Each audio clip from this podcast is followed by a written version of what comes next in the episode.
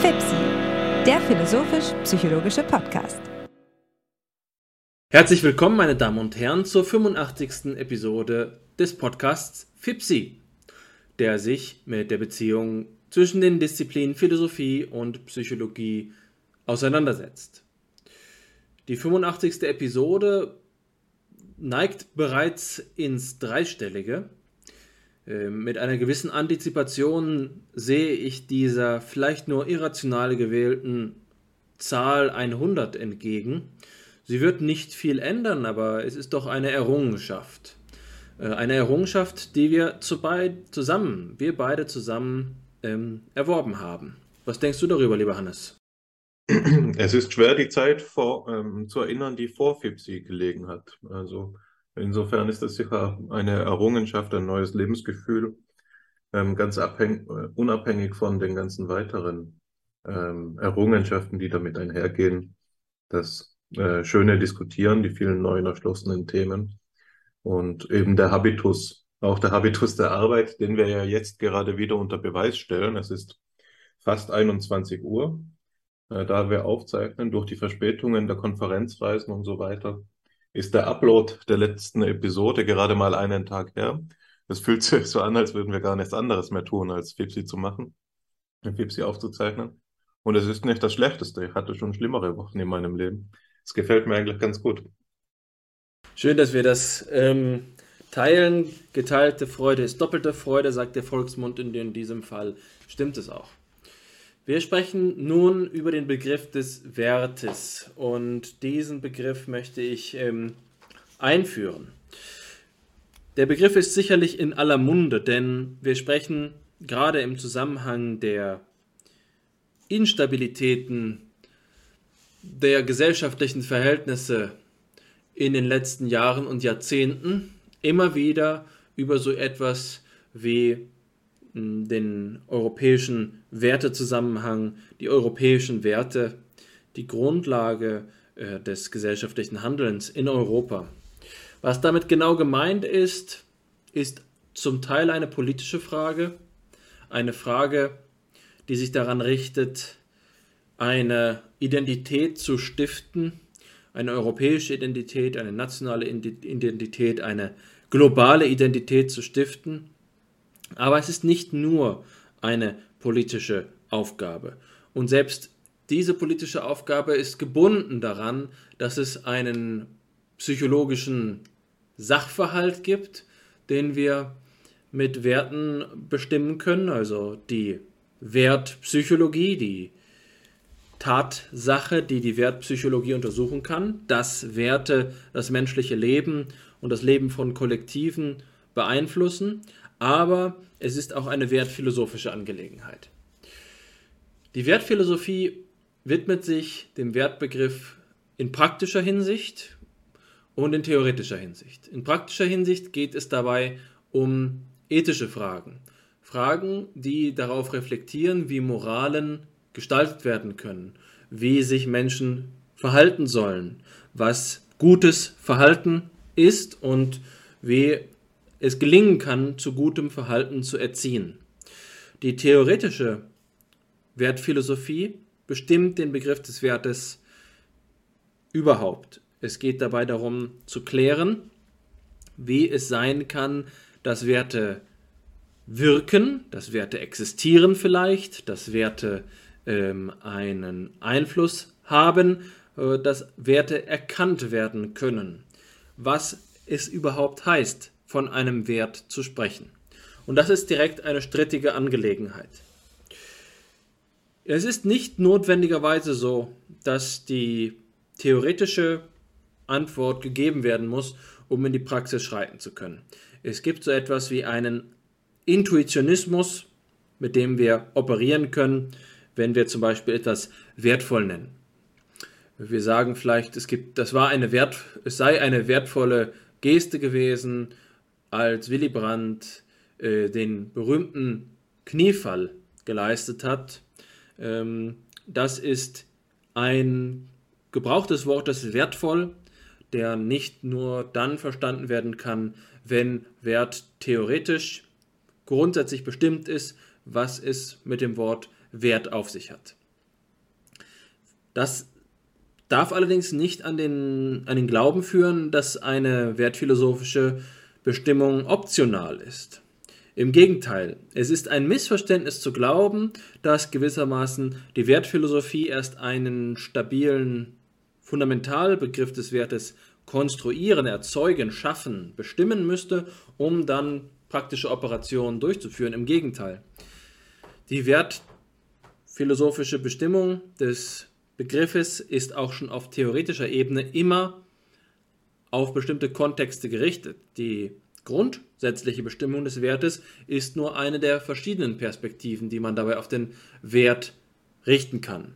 Also auch dann, wenn wir in alltagssprachlicher äh, Weise darüber reden, dass etwas wertvoll sei, dass etwas von hohem Wert sei ähm, oder sagen wir mal sogar im ökonomischen Verkehr sagen wir auf dem Wochenmarkt sagen, äh, etwas habe einen hohen Wert oder äh, es würde unter Wert verkauft und so weiter und so fort. Ähm, diese Sachverhalte, diese Klassen von Ereignissen sind ebenfalls Gegenstand der Wertphilosophie.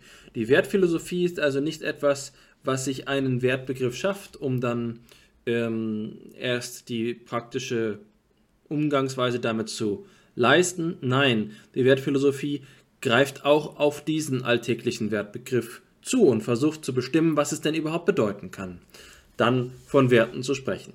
Von daher hilft uns die theoretische Philosophie des Wertes dabei zu begreifen, was es denn überhaupt bedeutet, wenn wir im Alltag mit dem Begriff operieren. Wir machen den Begriff thematisch, der sonst als operativer Begriff verwendet wird. Was ist also ähm, der Wert? Hier können wir sagen, erst einmal aus einer naiven Perspektive, es gibt hier ganz unterschiedliche Verwendungsweisen. Ich habe eben die ökonomische Gebrauchsweise angesprochen. Wir sagen, etwas ist unter Wert verkauft worden. Diese Aussage können wir analysieren. Wir können den Zusammenhang analysieren, in dem diese Aussage getroffen wird. Dann kommen wir vielleicht auf den Punkt zu sagen, wir verwenden makroökonomische Theorien, sagen wir mal, hm, weil es opportun ist, die, die äh, Theorie, hm, in der wir davon sprechen, dass hier ein Nutzen hm, des Objektes, von dem wir sprechen, gegeben ist und wir jetzt bestimmen können, was der wirtschaftliche Nutzen sei, indem wir sagen, es gibt hier eine, einen Produktionszusammenhang, in dem der Wert geschaffen wird, das nennt man dann Wertschaffung, Wertschaffungsprozess, und dann gibt es einen Verbrauchszusammenhang, in dem der Wert weiterverarbeitet wird. Zum Beispiel, indem er das Leben erhält. Also ein Apfel, den wir auf dem Wochenmarkt kaufen, der hat einen Produktionszusammenhang der Wertschöpfung, der, der, der Wertschaffung und dann gibt es einen Verwertungszusammenhang, der dazu führt, dass ich diesen Apfel esse, um Handelsbeziehungen etabliert werden und wir am Ende davon reden können, dass äh, der Wert verbraucht worden ist, dass der, dass der Wert aufgebraucht worden ist. Der Apfel Stiel, der übrig bleibt, hat seinen ursprünglichen Wert nicht mehr. So kann man über den Wert nachdenken. Der Wert ist dann also etwas, was seine äh, Funktion im menschlichen Leben daraus erhält, dass es in einen praktischen Zusammenhang eingeordnet ist. Wir haben die Tat der Produktion, wir haben die Herstellung, das ist ein praktischer Zusammenhang und dann haben wir die Verwertung oder den Verbrauch. Das ist ein anderer praktischer Zusammenhang. Der Wert beschreibt dann nichts weiter als den Verlauf dieses Prozesses von der Wertschaffung bis zur Wertschöpfung und zum, zum Verbrauch läuft eigentlich im Kern nur ein, eine Folge von Ereignissen ab, die wir mit dem Wertbegriff umschreiben. der Wertbegriff hilft dabei, eine Abstraktion vorzunehmen. Eine Abstraktion, die auch die Grundlage dafür ist, dass wir zum Beispiel marktwirtschaftlich den, das äh, Phänomen des Geldes, das ja berühmtermaßen von Georg Simmel erforscht wurde in der Philosophie des Geldes, ähm, entstehen sehen. Die Abstraktion der Arbeitsteilung führt dazu, dass gesellschaftliche Institutionen wie Geld geschaffen werden, die eine äh, Latenzbeziehung zu dem Wertschaffungsprozess haben. Also wir ähm, bauen hier einen ähm, Apfelbaum an, ernten die Äpfel, verkaufen ein Kilo Äpfel auf dem Markt, erhalten, erhalten dann Geld. In diesem Moment ist etwas hier eingefroren in dem Geld, das seinen Sinn nur aus dem Zusammenhang des ähm, wirtschaftlichen Prozesses erhält. Das ist eine Art und Weise über das, äh, was wir den Wert nennen, nachzudenken. Wert als ein ökonomischer Prozess. Jetzt sagen wir aber, und das wissen alle Kapitalismuskritikerinnen und Kritiker unter uns, dass wir nicht immer nur vom ökonomischen Wert sprechen müssen. Man kann sagen, ähm, durchaus alles hat nur den Wert, den man dann auch ähm, monetär ausdrücken kann. Ja, äh, alles hat seinen Preis. Diese Redeweise existiert und dann gibt es Mastercard. Und Mastercard wird damit, ähm, dass man manches nicht kaufen kann. Manches ist unbezahlbar. Das Unbezahlbare hat einen Wert, dass der sich nicht in diesen ökonomischen Kategorien ausdrücken lässt. Wir sagen zum Beispiel äh, der Wert des Lebens. Der Wert des Lebens ist etwas, das den gleichen Begriff verwendet, aber nicht die gleiche Prozessstruktur vorweist. Es gibt nicht den Zeugungsprozess als ein Produktionsprozess. Der Wert des Lebens wird nicht durch ein äh, Zeugung, durch den Akt der Zeugung hergestellt. Und der Wert des Lebens wird auch nicht verbraucht. Er wird nicht umgewandelt. Er wird nicht ähm, weiterverarbeitet. Der Wert des Lebens ist etwas, was äh, auch nicht eine Eigenschaft ist, die wir an einer materiellen Bestimmung feststellen können. So wie ich von dem Apfel und dem Apfelstiel gesprochen habe, können wir nicht sagen, dass dann wenn jemandem bei einem Unglück ein äh, Arm verloren geht, dass der Wert sich gemindert habe seines Lebens. So ist es, sieht man, dass der Begriff des Wertes hier eine andere Bedeutung trägt. Diese andere Bedeutung könnte uns jetzt in philosophischer Abstraktion dazu führen, zu sagen, dass der Wertbegriff inhärent ambig ist. Er bedeutet einmal einen ökonomischen Prozesszusammenhang und das andere Mal bedeutet er so etwas wie einen idealen Sachverhalt, der ähm, von bestimmten Lebewesen ausgesagt werden kann oder von bestimmten Entitäten, von bestimmten Seienden, mh, mm, Gegebenheiten, die dann damit ausgezeichnet sind, dass ihr, Wert, äh, ihr Leben Wert hat und zwar nur qua Leben. Es ist etwas, was dem Leben als Leben zukommt. Da könnte man sogar so weit gehen zu sagen, das Leben ist, was sich selbst seinen Wert gibt. Das Leben erhält den Wert nicht zugeschrieben, dem Leben wird das, der Wert nicht zugeschrieben, sondern es ist das Leben, das das Leben selbst wertvoll macht. So könnte man das denken. In einem einen Fall haben wir einen Produktionsprozess und in dem anderen haben wir einen Prozess, der etwas charakterisiert, schlicht und ergreifend durch sein Sein, weil es lebt. Hier ist die philosophische Frage, gibt es überhaupt noch den Begriff des Wertes? Verwenden wir den Begriff des Wertes nicht vielleicht ungerechtfertigterweise als einen einzelnen und wir müssten sagen, der ökonomische Wert, der Wert des Lebens und dann sagen wir vielleicht noch ähm, der Wert eines Kunstwerks.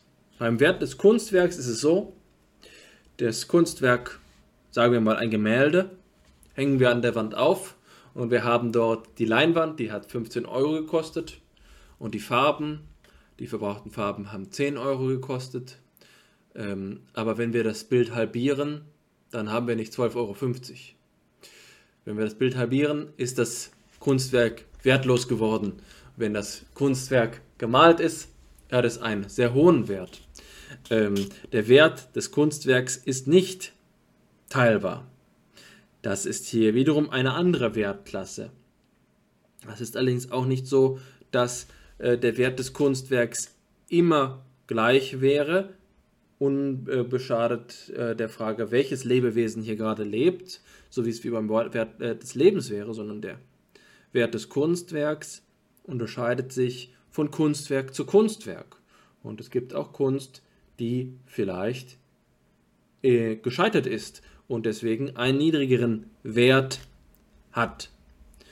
Das ist ebenfalls eine Art und Weise, den Begriff Wert zu verwenden. Jetzt haben wir schon mindestens drei Begriffe von Wert, die den Anschein machen, dass wir sie unterschiedlich verwenden und deswegen im eigentlichen philosophischen Analyseschritt sich dahinter etwas Neues äh, ähm, aufzeigen müsste. Die These ist allerdings diejenige einer Preisgabe des Wertbegriffs. In, unter diesen Voraussetzungen gibt es eigentlich keinen Grund von irgendetwas in einem weiteren Sinne zu sprechen. Man würde es sich doch sehr leicht machen, hm, wenn wir die Begriffe nur deswegen, weil sie unterschiedliche Verwendungsweisen haben, auch immer gleich ähm, als bloß linguistische Mehrdeutigkeiten abtun würden und im Hintergrund immer nur dann, wenn etwas ganz genau eine Sache gemeint sei, es zulassen würden, dass es einen begrifflichen Zusammenhang gäbe. Anders gesagt, nur weil diese Begriffe vordergründig unterschiedlich erscheinen, müssen sie noch lange nicht in der tiefen Struktur, in der philosophischen Wesensstruktur unterschiedlich sein. Das ist also eine Streitfrage. Sind die verschiedenen Verwendungsweisen des Begriffes Wert etwas, was auf unterschiedliche phänomenale Strukturen zurückweist, oder gibt es hier eine, einen einheitlichen Grund, der auch sprachlich mit dem Wort Wert angezeigt ist? Die Philosophie hat auf diese Frage jetzt verschiedene Antworten. Eine Antwort ist tatsächlich zu sagen, es gibt keinen einheitlichen Wertbegriff. Und all die Zusammenhänge, die wir vermeintlich in der Alltagssprache mit Wert bezeichnen, sind unterschiedliche Sachverhalte. Oder selbst wenn der gleiche Sachverhalt bezeichnet ist, brauchen wir keine eigene Klasse. Wir können das reduzieren auf andere Dinge, wie zum Beispiel auf den vorhin erwähnten Wert, die vorhin ähm, erwähnte Wertschöpfungskette. Die Wertschöpfungskette ist dann nur etwas, was Handlungen betrifft. Handlungen haben aber keine Not daran, den Begriff des Wertes zu integrieren. Der Wert kommt darin nicht vor. Das ist also eine, ein Skeptizismus gegenüber dem Wertbegriff, der möglich ist. Eine Alternative ist es, Wertrealismus ähm, zu verteidigen.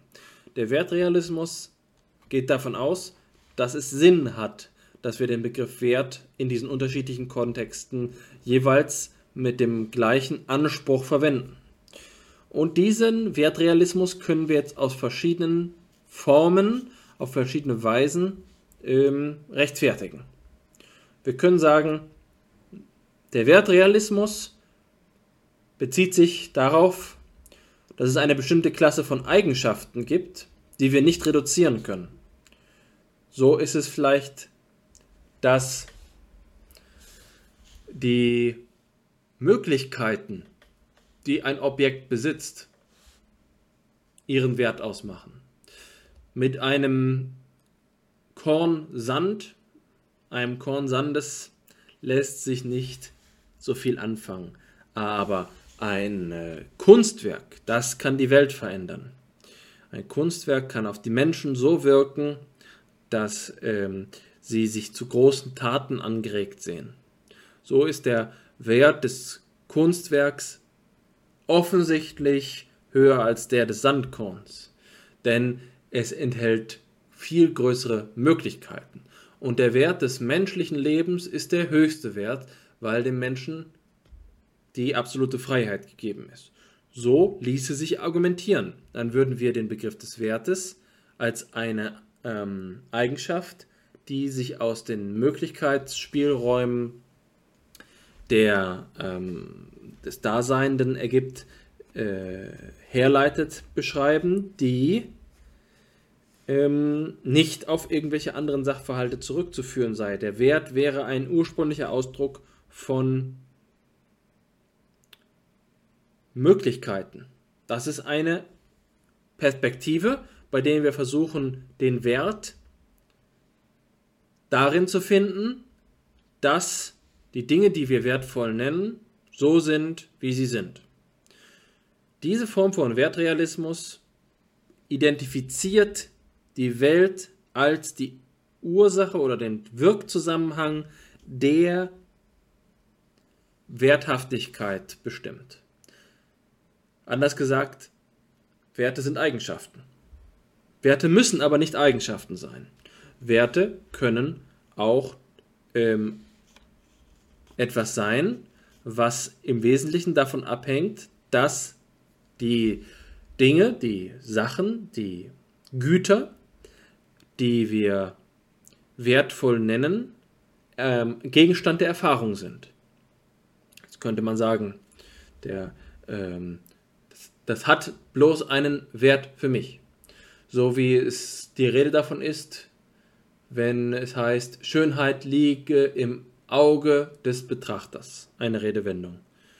Das bedeutet, es gibt die Möglichkeit, einen subjektiven Wertrealismus zu äh, formulieren. Werte sind dann nicht Eigenschaften der Gegenstände, sondern Werte sind Zustände der menschlichen Erkenntnis, die subjekt individuell sind. Für mich ist dann äh, das eine schön und für dich ist das andere schön. Für dich ist das eine wichtig, für mich ist das andere wichtig. Und mit wichtig ist auch schon das Schlüsselwort gesagt. Wert bedeutet dann so viel wie subjektive Wichtigkeit. Das scheinen erstmal zwei polare Alternativen zu sein innerhalb des Wertrealismus, den ich jetzt mal dem ähm, Wertrelativismus gegenüberstelle. Der Wertrelativismus sagt, eigentlich ist der Wertbegriff nichts weiter als zum Beispiel ökonomische Verwertungszusammenhänge, die wir als Handlungsketten beschreiben können. Und der Wertrealismus sagt, Werte sind etwas Eigenes. Und das kann jetzt etwas Eigenes sein in der Struktur der ausgedehnten Materie sein. Das kann auch etwas Eigenes in unserem vermeintlich subjektiv isolierten individuellen Erlebniszusammenhang sein.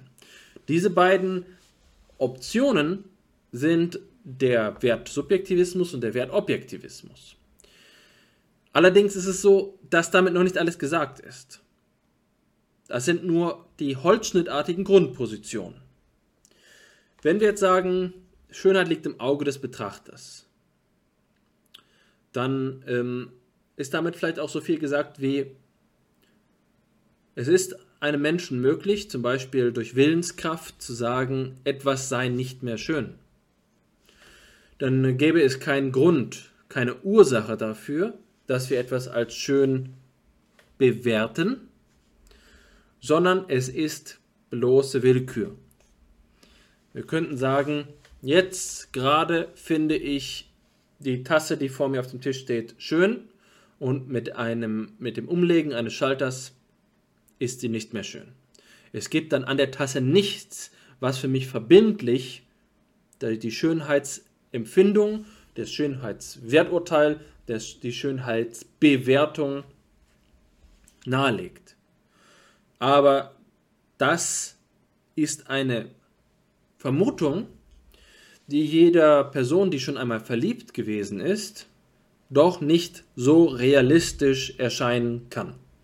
Manchmal können wir uns nicht erwehren, dass uns etwas als wertvoll erscheint. Das menschliche Leben, habe ich erwähnt, es ist vielleicht nicht so, dass ähm, wir davon ausgehen können, dass man sich mit einem Willensentschluss für oder gegen das menschliche Leben so entscheiden könnte, dass es wichtig sei oder nicht wichtig sei.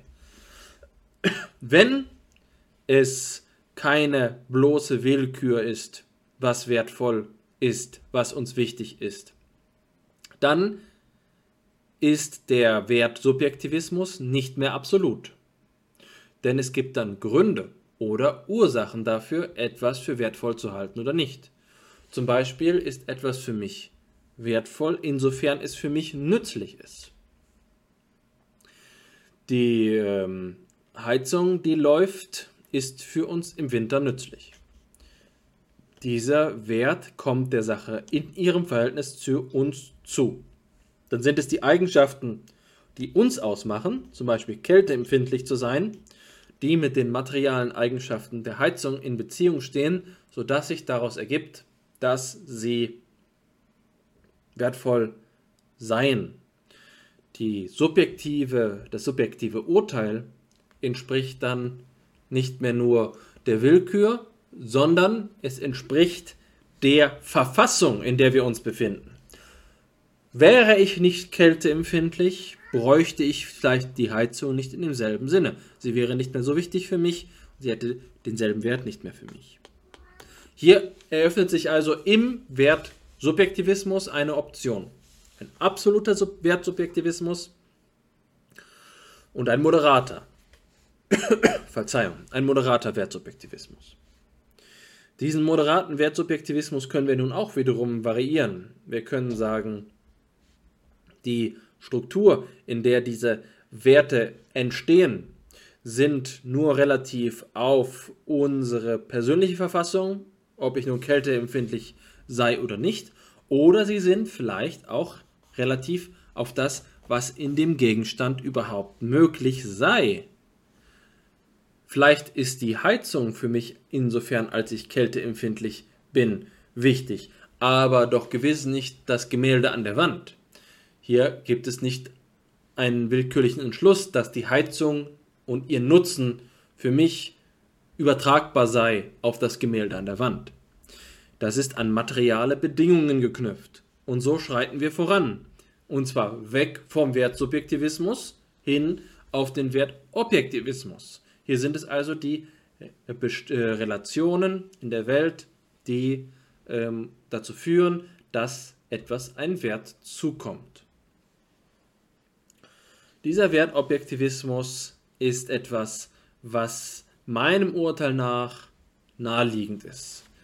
Die Idee, die der Wert enthält, dass ähm, wir in unserem Leben zu unserer Umwelt in bestimmte Beziehung treten, wird durch den Wertbegriff Ausdruck verliehen.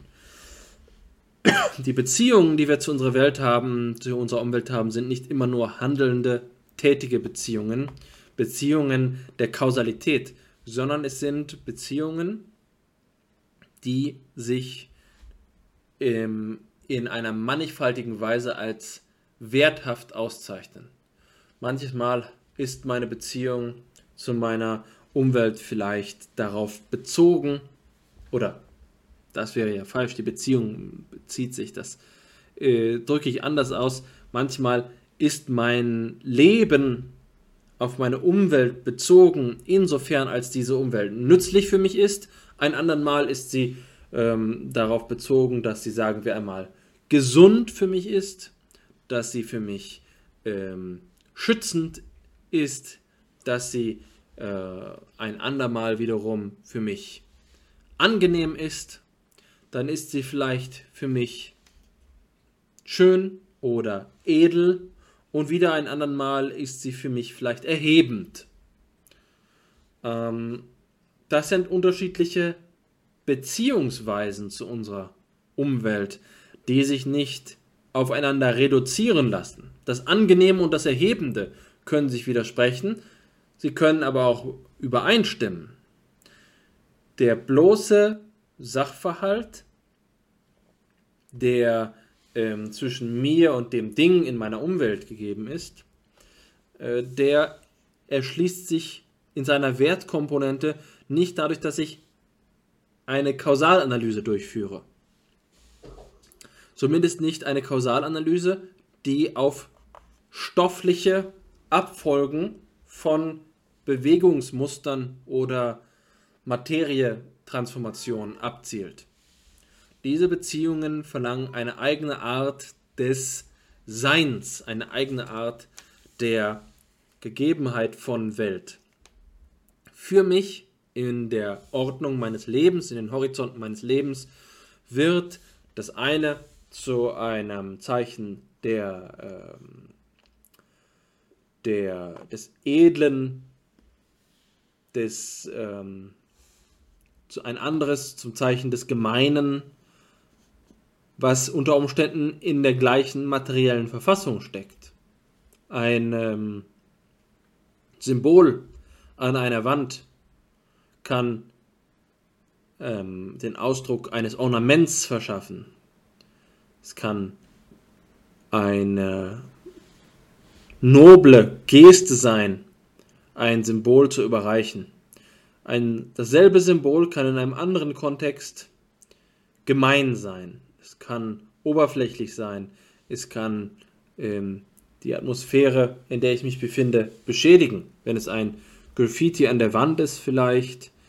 Ähm, aber auch dort sind die Situationen, die möglich sind, vielfältig.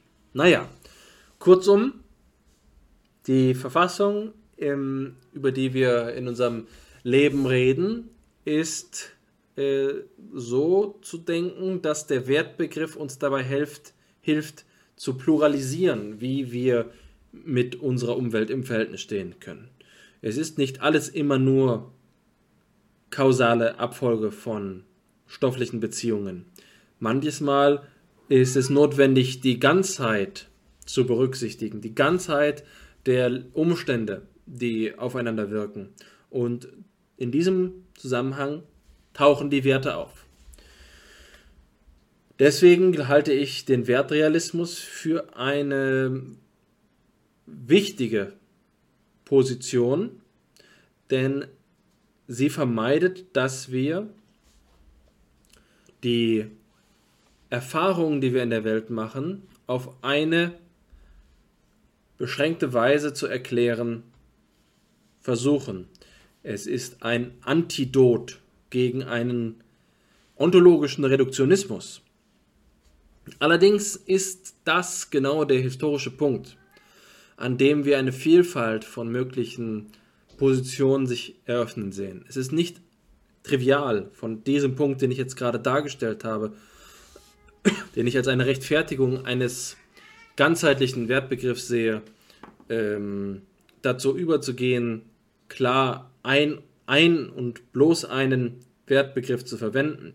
Im Gegenteil, wie gesagt, die Wertphilosophie hat hier jetzt Kontroversen. Wie kann man im Detail verstehen, was ich gerade gesagt habe? Was genau meint der Begriff der, eines realen Wertes? Gibt es nicht vielleicht auch die Möglichkeit, das, was ich gesagt habe, zu denken, ohne dass dem Wert Realität zukommt? Vielleicht kann er auch eben die erwähnte Idealität sein, eine Irrealität sein. Das ist der Diskurs der Wertphilosophie. Das ist das, ähm, womit sich die Wertphilosophie auseinandersetzt. Das Spektrum der benannten Positionen ist Wertrelativismus, Wertrealismus. Und im Wertrealismus haben wir einen Wertsubjektivismus und einen Wertobjektivismus. Und dieses ganze, dieser ganze Spielraum ist ein tiefschürfender und lang andauernder Diskurs, der sich von der Antike bis zur Gegenwart fortsetzt. Er ist es, dieser Diskurs, der es uns gestattet, den alltäglichen Wertbeziehungen, in die wir uns hineinbegeben, genauso wie auch den ähm, grundsätzlichen theoretischen ähm, Bestimmungen unseres Erkenntnisvermögens einen ähm, Rahmen zu geben, in dem wir verhandeln können, wie genau es sich verhält. Es ist wertvoll, dass wir diese verschiedenen Alternativen haben. Und mit diesem Satz habe ich den Begriff des Wertes auf sich selbst angewendet. Ich halte die Pluralität von wertphilosophischen Positionen und das Aushandeln ihrer Verhältnisse für wertvoll. Vielen Dank für deine Einführung, Alexander. Ich denke, du hast die grundlegenden Positionen schön kartiert, da einen Überblick geschafft. Das erleichtert es auch mir. Ähm, die, äh, die Klassifikationsarbeit ist jetzt sozusagen vorgenommen, darauf können wir aufbauen. Ich will beginnen mit einer kleinen Anekdote. Ähm, und zwar habe ich äh, vergangenen Freitag auf einem einen Vortrag gehalten über ein Thema, ähm, das für meine Promotionsarbeit wichtig ist, nämlich das Verhältnis von Fühlen und Werden. Und es gab eine Frage aus dem Publikum, die hat ähm, darauf abgezielt, mh, hm, auf den, auf den, auf das, was ich in der Wertphilosophie jetzt einmal als Ostensibilität bezeichnen will. Also die Frage war die, da, ob es denn nicht ein Problem sei für den Wertobjektivismus, dass wenn man diese Werte als ähm, reale Dinge annimmt, sie aber nicht so sind wie die anderen Dinge, die wir kennen. Das ist ein Beispiel, das Beispiel des Fragenden war der Vergleich mit der Wahrnehmung, mit den Dingen der äußeren Welt. Ähm, die kann man doch anderen zeigen, nicht wahr? Also die Art Objektivität, die da ist, ist so, dass sie intersubjektiv abgesichert werden kann, indem sozusagen ein Vorzeigeexperiment durchgeführt wird, ein Veranschaulichungsexperiment durchgeführt wird. Etwas wird demonstriert und dadurch wird es einsichtig, kommt zur Evidenz. Und das sei jetzt nicht für die Werte möglich. Und meine Antwort in dieser, in diesem äh, Kontext des Vortrages war die folgende, die jetzt auch gut in das hineinpasst, über das wir, über das du gerade gesprochen hast. Ich habe gesagt, ähm, ich habe rückgefragt, ob es denn wirklich so ist. Ist es wirklich so, dass wir Werte nicht sehen, wie wir andere Dinge sehen?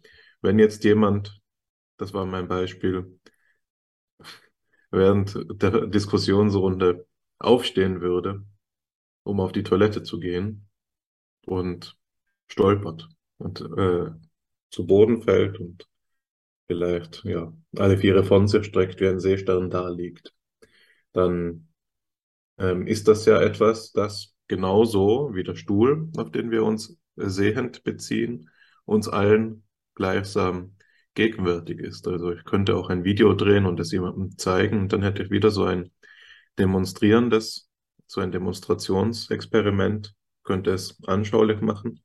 Aber das, was da geschieht, dieses Stolpern und Stürzen und wie ein Seestern daliegen, ist ja nicht ein Vorgang, wie andere Vorgänge Vorgänge sind, sondern es ist einer, auf dem man, äh, der einen gewissen Wert ausdrückt, nämlich zum Beispiel den Schmerz. Ne? Also das einen gewissen Unwert ausdrückt in diesem Fall das Schmerzen haben, die Peinlichkeit, ähm, da vor versammelter Mannschaft zu stürzen und so weiter. Und auf die man jetzt aber auf unterschiedliche Weise reagieren kann. Und ich denke, dass der Grund für die Frage, das unterstelle ich einfach, das weiß ich nämlich nicht näher, aber ich denke, dass der Grund für die Frage diese Intuition ist, dass da man doch ganz unterschiedlich darauf reagiert, der Wert nichts Objektives sein kann. Na, das ist die Intuition, die wir haben. Das ist die Intuition, die heutzutage sehr weit verbreitet ist.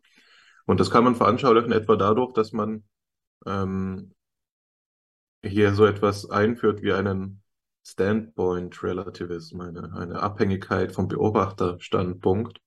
Da kann man sagen, ich bin der, der die Präsentation gehalten hat. Und für mich ist das, ähm, da jemand stürzt, ähm, vielleicht mit einer Schadenfreude verbunden, weil ich mich ohnehin schon geärgert habe, dass da jetzt Lärm entsteht während meiner Diskussion. Während jemand anderes mit reinerem Herzen aus dem Publikum vielleicht einfach reines Mitleid empfindet. Ob des da verursachten Schmerzes, der hätte, der vielleicht nicht nötig war oder der auch einfach so das menschliche Gemüt anrührt. Und dann sagt man so äh, etwas, das für den einen Mitleid sich als Mitleid artikuliert und für den anderen als Schadenfreude, ist nicht objektiv, ne? sondern das ist rein subjektiv. Das ist etwas, das ähm, nicht so ist wie die Wahrnehmung des Stuhles. Ja, der Stuhl, den sehen wir alle. Und ich denke, dass man genau an diesem Punkt ansetzen muss und diesen, ähm, dieser Intuition gegenarbeiten muss. Oder, und das funktioniert nur dadurch, dass man sie als alternativ, als eine Intuition sichtbar macht, die Alternativen hat. Also es ist nicht die einzig mögliche Intuition, um darüber nachzudenken. Und ich denke, dass ein Autor, den wir bei Fipsia jetzt inzwischen schon hoch und runter gebetet haben, ähm, besonders geeignet ist, um das zu veranschaulichen, nämlich Max Scheler. Max Schelers These ist ja die, dass das Fühlen als eigenständige Aktklasse gegenüber den anderen Aktklassen wie dem Erinnern, dem Denken, dem Vorstellen, dem Fantasieren und so weiter ähm, eingeordnet werden muss und in seiner Dignität anerkannt werden muss. Und das bedeutet, dass das Fühlen ein intentionales Erlebnis ist. Hm. Wenn wir fühlen, dann fühlen wir etwas. Und das, was wir fühlen, das, worauf die, äh, das Fühlen gerichtet ist, sind die Werte für Scheler. Und jetzt ist dieses Fühlen zu unterscheiden von den Gefühlszuständen, die damit einhergehen können. Und so, so in etwa wie das Denken auf den Gedanken gerichtet ist, aber die Artikulation des Gedankens in der Sprache sich unterscheiden kann. Obwohl man denselben Gedanken ausdrückt, muss es ja nicht dasselbe sein, dass man sagt. Manchmal gelingt es besser, manchmal schlechter. Manchmal sagt man etwas, das man gar nicht gedacht hat. Das ähm, ist alles möglich. Aber beim Fühlen ist es eben so, dass wenn wir diese, dieses Schema jetzt anwenden auf das Beispiel, dann können wir relativ schön erklären, und das meine ich jetzt, das war jetzt ein rhetorisches Relativ, das unglücklich ist für den Kontext. Es war also kein deskriptives Relativ. Durch dieses Schema können wir gut erklären, wie es, zu, wie es möglich ist, dass der Wertverhalt des Stürzens, die Peinlichkeit, der Schmerz, objektiv ist und erst einmal als Wertverhalt zur Gegebenheit kommen muss nämlich dadurch, dass wir fühlend auf ihn gerichtet sind. Und erst in einem nächsten Schritt, auf einer höheren Konstitutionsebene, ist es so, dass verschiedene Gefühlszustände damit einhergehen, die dann abhängig sind eben von der Situation, von der Beobachterposition und so weiter. Ne? Also könnte man sagen, dieser Wertverhalt ist uns allen gegeben gewesen und die Gefühlszustände die ähm, waren es, die sich unterschieden haben. Also fühlend sind wir auf das Gleiche gerichtet. Ähm, gefühlt haben wir unterschiedliches. Und jetzt kann man sagen, ist das denn so unterschiedlich wie ähm, die Wahrnehmung des Stuhles, dass ja jetzt immer das Kontrastbild war?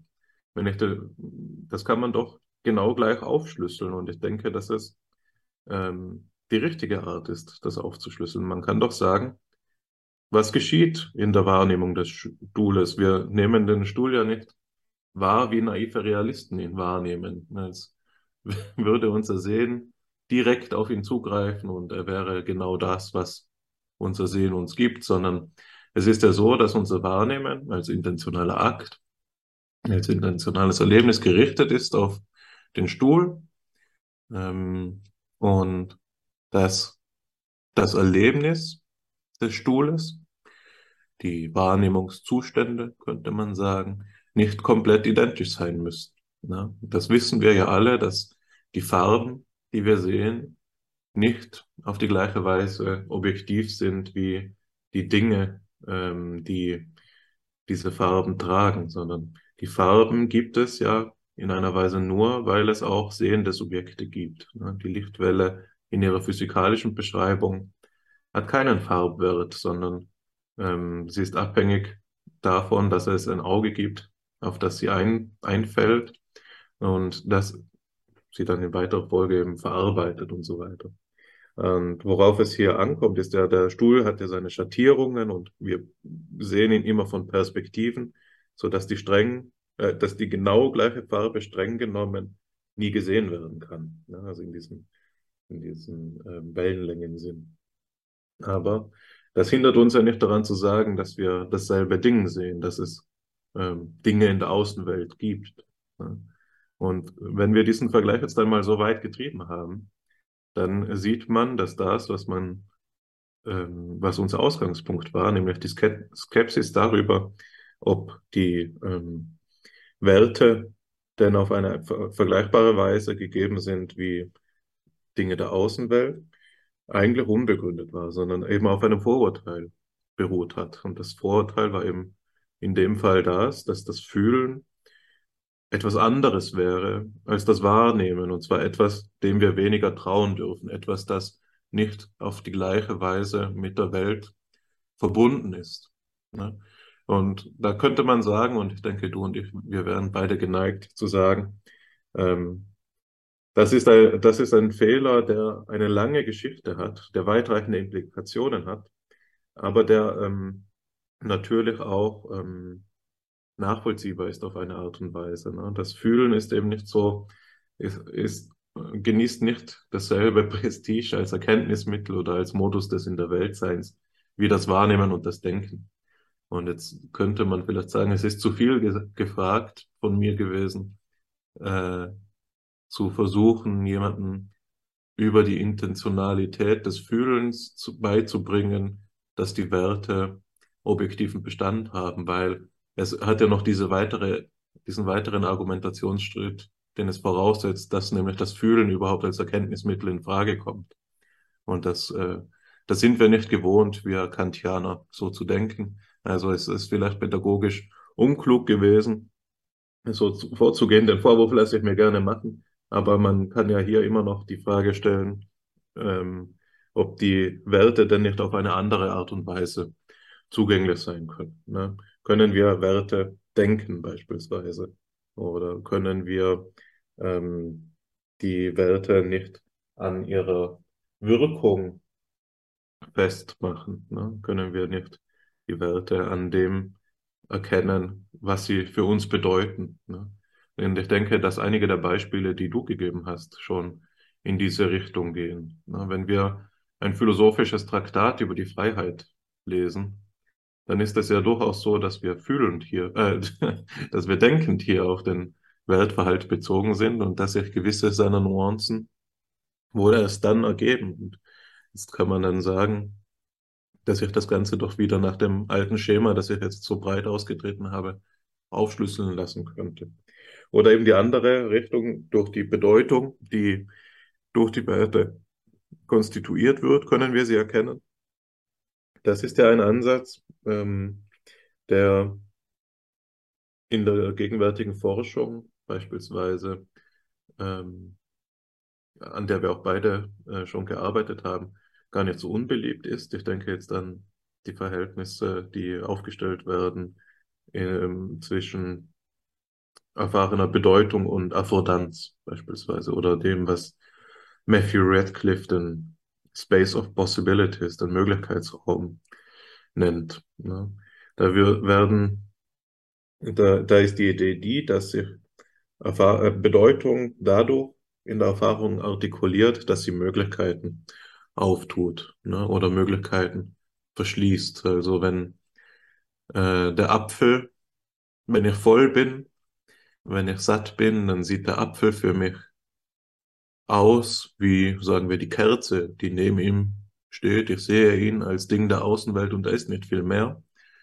Wenn ich nun aber hungrig werde, dann tut sich mir da am Apfel die Möglichkeit auf, dass ich ihn doch essen könnte. Und er eben in deiner, wie in deiner Darstellung, diesen Gebrauchswert erfüllt, den ich dann konsumieren kann, verbrauchen kann, so dass ich mein Zustand wieder ändert. Ich bin dann gesättigt und der nächste Apfel daneben ähnelt wieder mehr der Kerze oder verliert eben auch diese Appetenz, also die Möglichkeit, ihn zu essen, wenn ich brandvoll bin beispielsweise, ist dann auch nicht mehr gegeben. Na, dann kann man sagen, hier sehen wir, dass ähm, die Werte auch etwas ähm, beeinflussen, das sehr viel handfester ist, das konkretes Verhalten ist. Das kann man schon fast pragmatisch beschreiben, um was es hier geht. Und dementsprechend sind wir auch nahe am Bereich dessen, was man als Common Sense ähm, anerkennen würde. Nicht, dass das Eigenwert hätte, aber es ist pädagogisch natürlich etwas, das man berücksichtigen muss. So. Diese, dieses Thema, darüber hatte ich ja jetzt erst einmal einen Vortrag gehalten. Den hast du gehört, weswegen ich es damit belassen möchte. Will dich auch nicht langweilen. Aber äh, ich will noch ein, ein, ein letztes Beispiel geben für, warum ich glaube, ähm, dass der Wertobjektivismus gar nicht so fernliegend ist. Ähm, ich denke, es ist ein gutes Beispiel, sich zu fragen, was es ist, wenn ein Stück Papier verbrennt und wenn die Kirche von Notre Dame brennt. Ist das derselbe, ist das ein, ein Ereignis, ist das eine Ereignisklasse zwei Fälle? Wohl kaum. Und der Unterschied ist hier, ähnlich wie beim Gemälde, von dem du gesprochen hast, das wir an die Wand hängen, dass Notre Dame eben ähm, ein Kulturprodukt ist, eine religiöse Stätte ist, äh, ein, äh, gewisse Werte verwirklicht und von dem Menschen gewertschätzt wird, für eine, für eine, auf einer ganz besonderen Ebene. Ne? Es ist natürlich auch so, dass wir eine gewisse Wertschätzung für das Papier hegen. Ne? Das ist immerhin auch ähm, ein gestorbener Baum, der da dahinter steht und ähm, das Papier ermöglicht uns das Schreiben und so weiter. Aber Notre Dame ist doch etwas, das für die Pariser ähm, identitätsstiftend ist und ähm, eine, eine Beziehung zum Heiligen, zum Höchsten ausdrückt. Also wir können an diesem Beispiel zweierlei illustrieren. Einmal, dass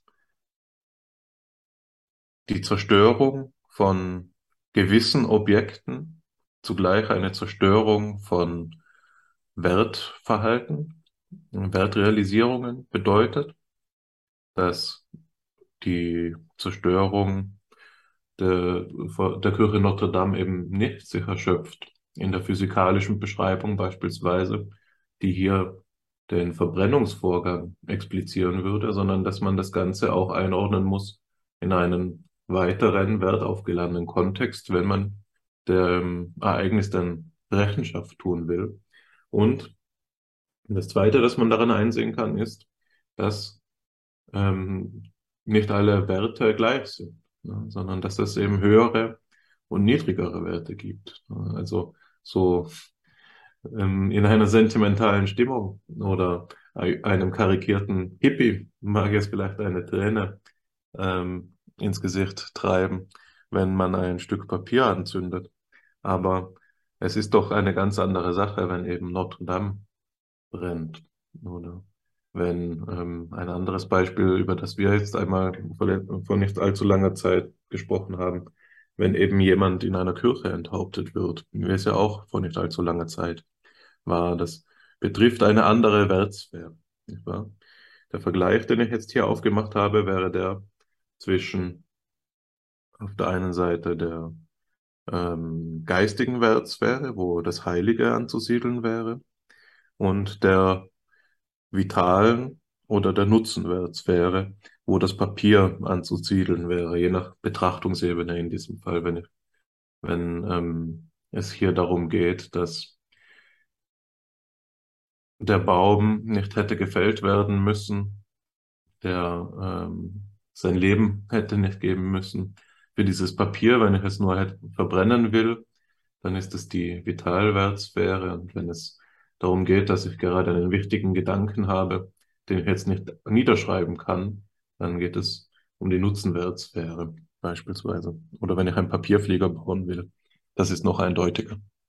So, das kann man an diesen Beispielen sehen. Und ich denke, äh, der Verweis auf die Werthierarchie ist ein sehr wichtiger Verweis. Ne? Also es ist ein eigener Diskurs, ähm, der sich innerhalb des wertobjektivistischen Diskurses nahelegt, dass man thematisieren muss, ähm, wie denn nun die verschiedenen Werte zueinander in Beziehung stehen. Und das Beispiel, das ich gegeben habe, deutet darauf hin, dass es ein höher und ein niedriger Sein zwischen den Werten gibt. Und jetzt kann man natürlich fragen, ist das nicht eine Position, die Gefahr läuft, ähm, inflationär zu werden. Da muss ich jetzt wirklich so vorgehen, dass ich für jeden Wert im Verhältnis zu jedem anderen Wert seine relative Stellung angebe.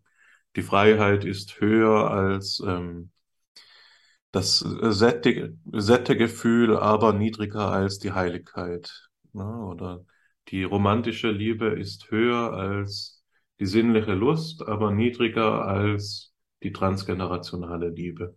Oder wie auch immer. Ist das nicht etwas, das ähm, unsere Ontologie, unsere Axiologie in diesem Fall aufbläst? Wollen wir das?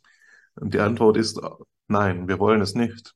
Die, die Frage nach der Liste aller Werte ist eine schwierige Frage. Ich will ja nicht allen Wert absprechen. Ich will ja nicht alle Bedeutsamkeit absprechen. Ich denke, dass die Frage so naheliegend ist, dass sie ähm, einer gewissen intuitiven Würde besitzt, äh, sie ihr zukommt.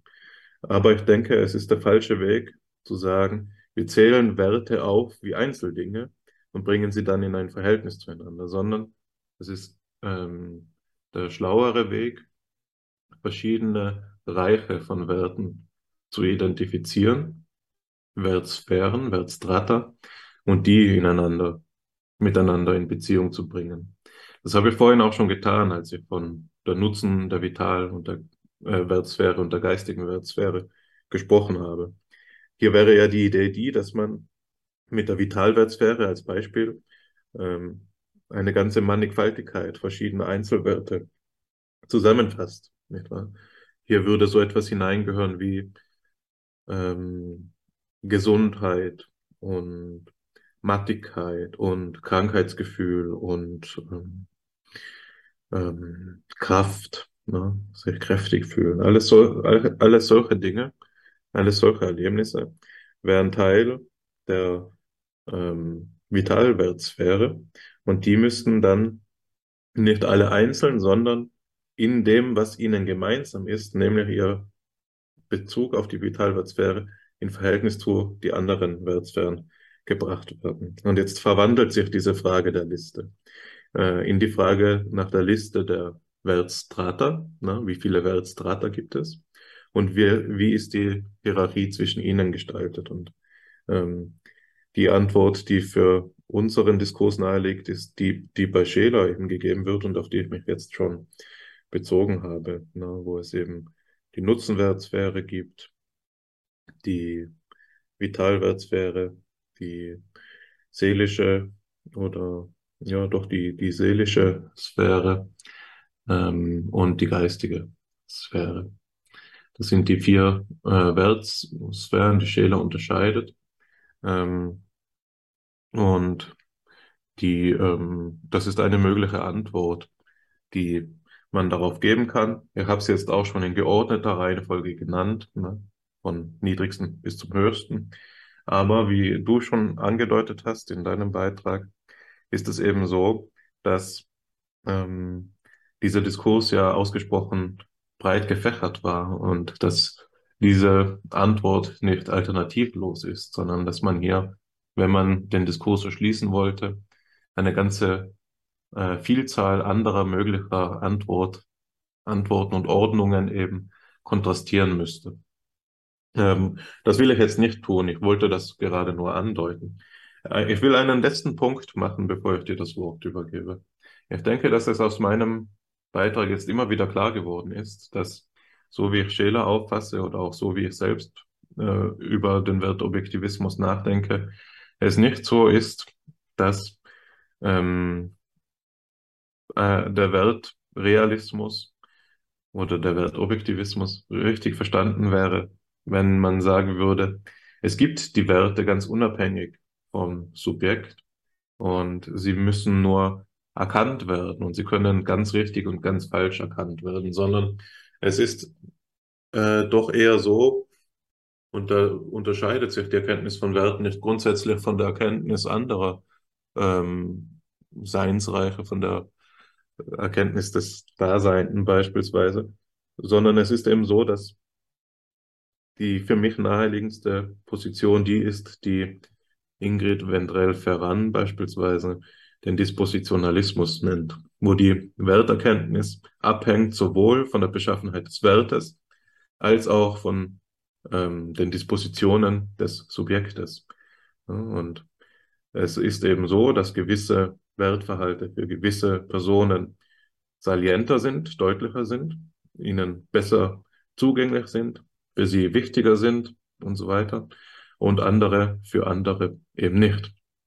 Ja, das kennt man, ähm, ist glaube ich nicht weit hergeholt, das klingt nur abstrakt. Man weiß ja von seinen Freundschaften, dass einer vielleicht äh, besonders gut zuhören kann, wenn man romantische Schwierigkeiten hat. Der andere ist vielleicht eher jemand, mit dem man gerne gemeinsam Spaß hat. Es gibt hier eben Weltpersontypen, könnte man sagen, in nicht technischer Sprache, ähm, die gewisse besondere Zugänge zu besonderen Klassen von Welten haben.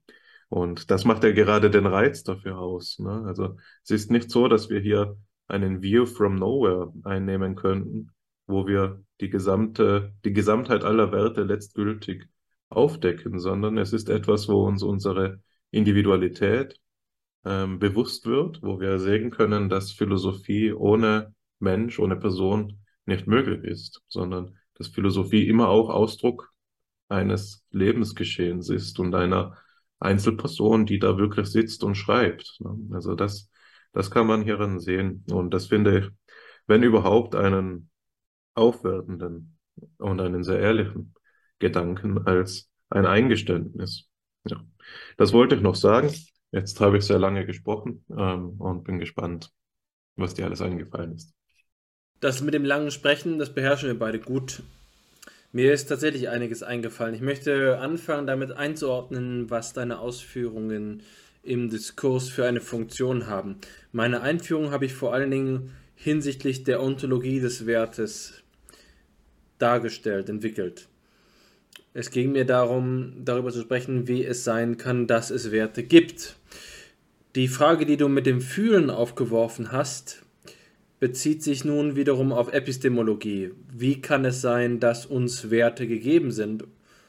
Jetzt ist es eine Frage, die man artifiziell trennen kann, aber sie gehört zusammen, denn in dem Moment, in dem wir phänomenales Bewusstsein von Werten haben, dann zeichnet sich darin eben zumindest auch immer eine Spur der ontologischen Verfasstheit dieser Werte ab. Wenn wir nun also in unser Erleben blicken können und darüber hinschauen, die Vielfalt unserer Erfahrungen betrachten und uns aufscheint, dass das Fühlen etwas Besonderes ist, das sich von der Wahrnehmung und von der Motivation oder vom Denken vom äh, Urteilen, vom Schlussfolgern, von Begriffe bilden oder von, ähm, vom Streben äh, unterscheidet, dann ist das gleichzeitig auch die Signatur einer Eigenheit unserer Verfassung und insofern als wir, die wir ähm, nun diese Philosophie betreiben, wie du es gerade beschrieben hast, Bestandteil des Seinszusammenhangs sind, auch eben eine Signatur dieses, dieser Eigenheit im Seinszusammenhang selbst. Wenn das phänomenale Feld das zulässt, dass das Fühlen hier heraustritt, dann verlangt es auch einen explanatorischen Zusatzaufwand, um die Ontologie entsprechend zu ordnen, sodass dieses Fühlen seinen Platz hat. Der Begriff des Wertes kann jetzt hier entweder okkupiert werden oder er kann, ihm kann entsprochen werden. Wir können sagen, so wie es Max Scheler treibt, es gibt das Gefühl, zum Beispiel den Gefühlszustand der Schamesröte. Ich schäme mich dafür, dass ähm, mir ein Vogel ähm, flog in der Hauptstraße äh, die Jacke beschmutzt hat. Und es gibt das Fühlen von etwas. dieses Fühlen von etwas ist also gerichtet auf eine bestimmte Klasse von Gegebenheit. Um, diese Gegebenheit wäre dann der Ankerpunkt für ontologische Ergänzung. Ich fühle die Erhabenheit der gotischen Kathedrale. Dieses Fühlen verweist mich auf etwas, das ich nicht mit den in der Wahrnehmung gefassten Strukturen erläutern kann. Die Erhabenheit der gotischen Kathedrale kann ich auch an anderen Orten spüren. Die äh, Schauerlichkeit, die ähm, Profanität einer, einer Spielunke kann ich auch im, äh, unter einer Brücke erleben. Das zeigt, dass es hier Strukturzusammenhänge gibt, bei denen wir keine Elemente zu identifizieren in der Lage sind, die erklären, wie es zu dieser Erfahrung kommt. Es sei denn, wir setzen diese radikale Sichtweise an den Punkt zu sagen, das alles läuft im Subjekt ab. Es ist eigentlich egal, womit wir das Subjekt konfrontieren. Ähm, wir sind radikale Subjektivisten in dieser Hinsicht und das ist kompatibel mit verschiedenen Ontologien, aber äh, radikal subjektiv wertsubjektivistisch und sagen also, ähm, all diese äh, Erfahrungsmodalitäten erzeugen sich ausschließlich durch das Subjekt.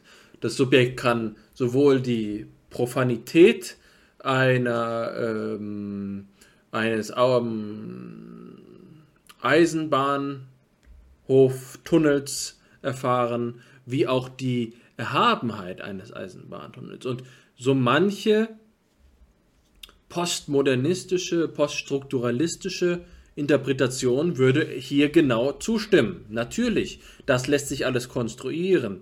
Die ähm, Kirche, der, der, der Kölner Dom in seiner ähm, als eine Grotte und dem, äh, der, die Eisenbahnhofunterführung als der Ort von meditativer ähm, Idylle.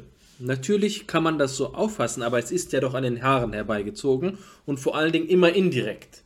Denn äh, die Rekonstruktion von einer idyllischen ähm, Autobahnunterführung ist ja immer gleich verwiesen auf das Moment von symbolischer oder atmosphärischer Präsenz, die wir entlehnen dem zum Beispiel ähm, klassischen, architektonischen, äh, kultischen, religiösen, kulturellen Zusammenhang, um das dann zu replizieren.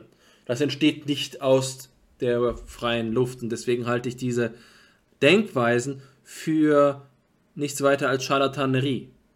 Äh, denn sie bedienen sich dieser Elemente und sagen, na gut, wir können so tun, als sei äh, die Autobahnunterführung ein sakrosanter Ort, aber das gelingt nur, wenn wir imitieren, wenn wir das eigentlich heilige, atmosphärisch heilige äh, nachempfinden. Und hier gibt es jetzt phänomenologische Strukturanalysen, die uns auf die Fährte führen, dorthin zu kommen. Eine Phänomenologie der Atmosphäre, wie wir sie von Gernot Böhme kennen, eine Phänomenologie des Nominalen, wie wir sie von Rudolf Otto kennen, verschafft einen Blick für diese Strukturmöglichkeiten, bei denen wir sagen können, es gibt eine innere Verwandtschaft zwischen einem Blick auf ein provenzialisches äh, Lavendelfeld und einer, ähm, einem, wie auch immer, vielleicht äh, einer, ich ziehe es an den Haaren herbei, einer bestimmten Erfahrung in einem Museum.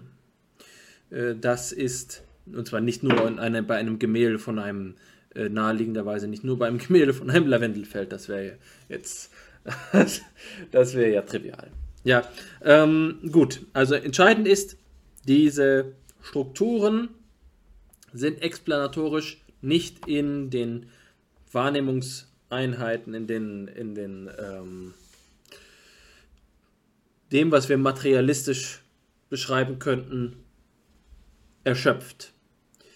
Hier gibt es ortübergreifende Verwandtschaften, die nicht auf das Subjekt allein zurückgeführt werden können. Und hier erkennen wir also im Phänomen die Bringschuld der Ontologie, die dazu imstande sein muss, auch diese Fälle zu berücksichtigen.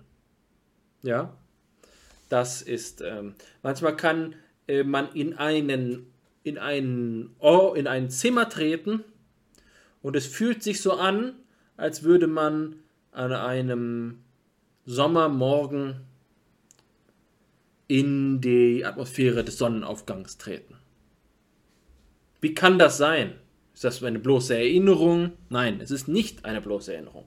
Dort ist etwas angelegt. Und das ist der Punkt, an dem sich der Wert als eine Struktur aufdrängt. Wie gesagt, das kann entlehnt sein. Man kann sagen, ja, das, das sind jetzt Wertverhalte, aber in Wirklichkeit entspricht das gar nicht unserem Gebrauch von Wert. Dann sagt man, ja, Moment mal, die erhabene gotische ähm, Kathedrale, die hat doch nun wirklich nichts mit Werten zu tun. Ähm, mit Werten meint man doch so und so und so. Das ist jetzt ein zentrales Problem, das wir in allen Stellen der Philosophie finden. Das ist, davon ist die Wertphilosophie keine Ausnahme. Das ist nämlich, dass die Philosophie Begrifflichkeiten terminologisch verwendet, ihnen versucht auf die Wurzel zu gehen und dabei droht, sie zu entfremden ihrer alltagssprachlichen Gepflogenheit. Jetzt kann man allerdings sagen, was für eine normative Kraft hat denn das Alltagssprachliche, dass wir sagen müssen, ja, aber ähm, Schönheit, das gibt es doch nur in diesem oder jenem Kontext. Nein, da muss man vorsichtig sein. Man darf nicht voreilig die alltagssprachliche Redeweise und die natürliche Perspektive, die wir äh, für selbstverständlich halten, normativ verabsolutieren. Unter Umständen sind Erkenntniserfahrungen auch Entfremdungserfahrungen. Es ist, die Erkenntnis ist nicht notwendigerweise das, wo es einfach aufgeht, wo das Puzzle aufgeht, wo sich es so zeigt, als würde es schon immer so dargelegen haben und man hat den Aha-Effekt, in dem die Trivialität aufscheint, wo man sagt, man hätte ja nur diesen, dieses Puzzlestück dorthin legen müssen und schon sieht es aus wie ein vollständiger Himmel. Ähm, wie man bei so einem Naturbild puzzliert vielleicht sagen würde. Aha, da musste dieses Stück liegen. Selbstverständlich. Nein, es kann sein, dass Erkenntnisprozesse Tiefe haben und in dem Moment ist es eben nicht mehr so trivial. Dann ist es kein Aha, sondern ein Oho. Dann ist es kein Aha, sondern ein äh, Wie kann ich das überhaupt noch begreifen? Und so kann es auch beim Wertbegriff sein. Vielleicht sind wir uns hier nicht so vertraut, dass es zu einem Aha-Erlebnis kommen kann. Im Gegenteil. Das ist etwa so, und das habe ich ähm, von dem in der letzten Episode ja mehrfach erwähnten Florian Arnold, als ich bei ihm Veranstaltungen gehört habe, einmal mitgenommen. Es ging um Spinoza, der Kontext gleichgültig, aber der Gedanke war, was ist, wenn wir zum Zahnarzt gehen oder zur Zahnärztin und sie uns erklärt, was in unserem Mund abläuft. Ist das nicht eine Entfremdungserfahrung? Ist es jetzt so, dass wir der Zahnärztin sagen würden, was für ein Unfug, ich weiß es doch, das tut nicht links oben auf der Innenseite weh, sondern auf der Unterseite? Nein, wir haben hier keine epistemische Autorität. Und genauso kann das auch in der Wertphilosophie sein. Unter Umständen ist der Wertbegriff, so wie wir ihn alltäglich verwenden, nicht strukturanalytisch präzise, so dass es dazu kommen müsste, dass wir das gleich wiedererkennen können. Natürlich kann man sich jetzt hier wehren und sagen, aber Moment mal, der natürlich sprachliche Zugang wurde doch gerade ins Feld geführt, um überhaupt die Phänomene anzuzeigen, für die es einer Ergänzungsbedürftigkeit auf ontologischer Ebene ankommt. Das sind aber zwei, äh, zwei unterschiedliche Sachverhalte. Das eine ist, dass uns durch eine gewissenhafte Deskription etwas aufscheint, was erklärungsbedürftig ist. Und das andere ist, dass die Metasprache, mit der wir die Phänomene erklären, bestimmen, beschreiben, auch die Zufriedenstellung der Objektebene der Objektsprache sein muss. So kann es nicht notwendigerweise sein und hier muss sich die Philosophie wehren. Philosophie muss nicht notwendigerweise am Ende in alltagssprachliche Trivialität hinauslaufen. Es, Philosophie kann überraschen, Philosophie kann überfordern. Und ähm, die beste Philosophie ist nicht die eingängigste, die versöhnlichste. Philosophie ist nicht Lebensberatung und Seelsorge. Deswegen sage ich hier, wenn wir von Wert in diesem Sinn sprechen, in dem es so scheint, als würde er aus den Fingern gleiten, die wir alltagssprachlich um ihn geschlungen haben, ist das vielleicht nicht falsch. Aber es ist diskutabel. Das ist gewiss. Wir haben also den Punkt, an dem wir ähm, darüber sprechen können, was ist denn überhaupt jetzt mit dem Wert los? Wir haben gesagt, er begegnet unserem Gefühl. Es gibt eine bestimmte Modalität des Fühlens. Man kann es Wertnehmen nennen, das die äh, Wahrnehmung überschreitet, das den vermeintlichen Primat, die vermeintliche Neutralität, die vermeintliche Ubiquität, das vermeintliche generische, allgegenwärtige der Wahrnehmung und der Informationsverarbeitung konterkariert. Das haben wir. Aber wir haben auch diese Begriffe wie Wichtigkeit, die ich vorhin genannt habe, Bedeutsamkeit, Relevanz. Relevanz ein Begriff des 20. Jahrhunderts, der aus dem Lateinischen entlehnt ist, aber im 20. Jahrhundert seine Konjunktur hat und eigentlich seitdem immer nur größere Aufmerksamkeit gewinnt.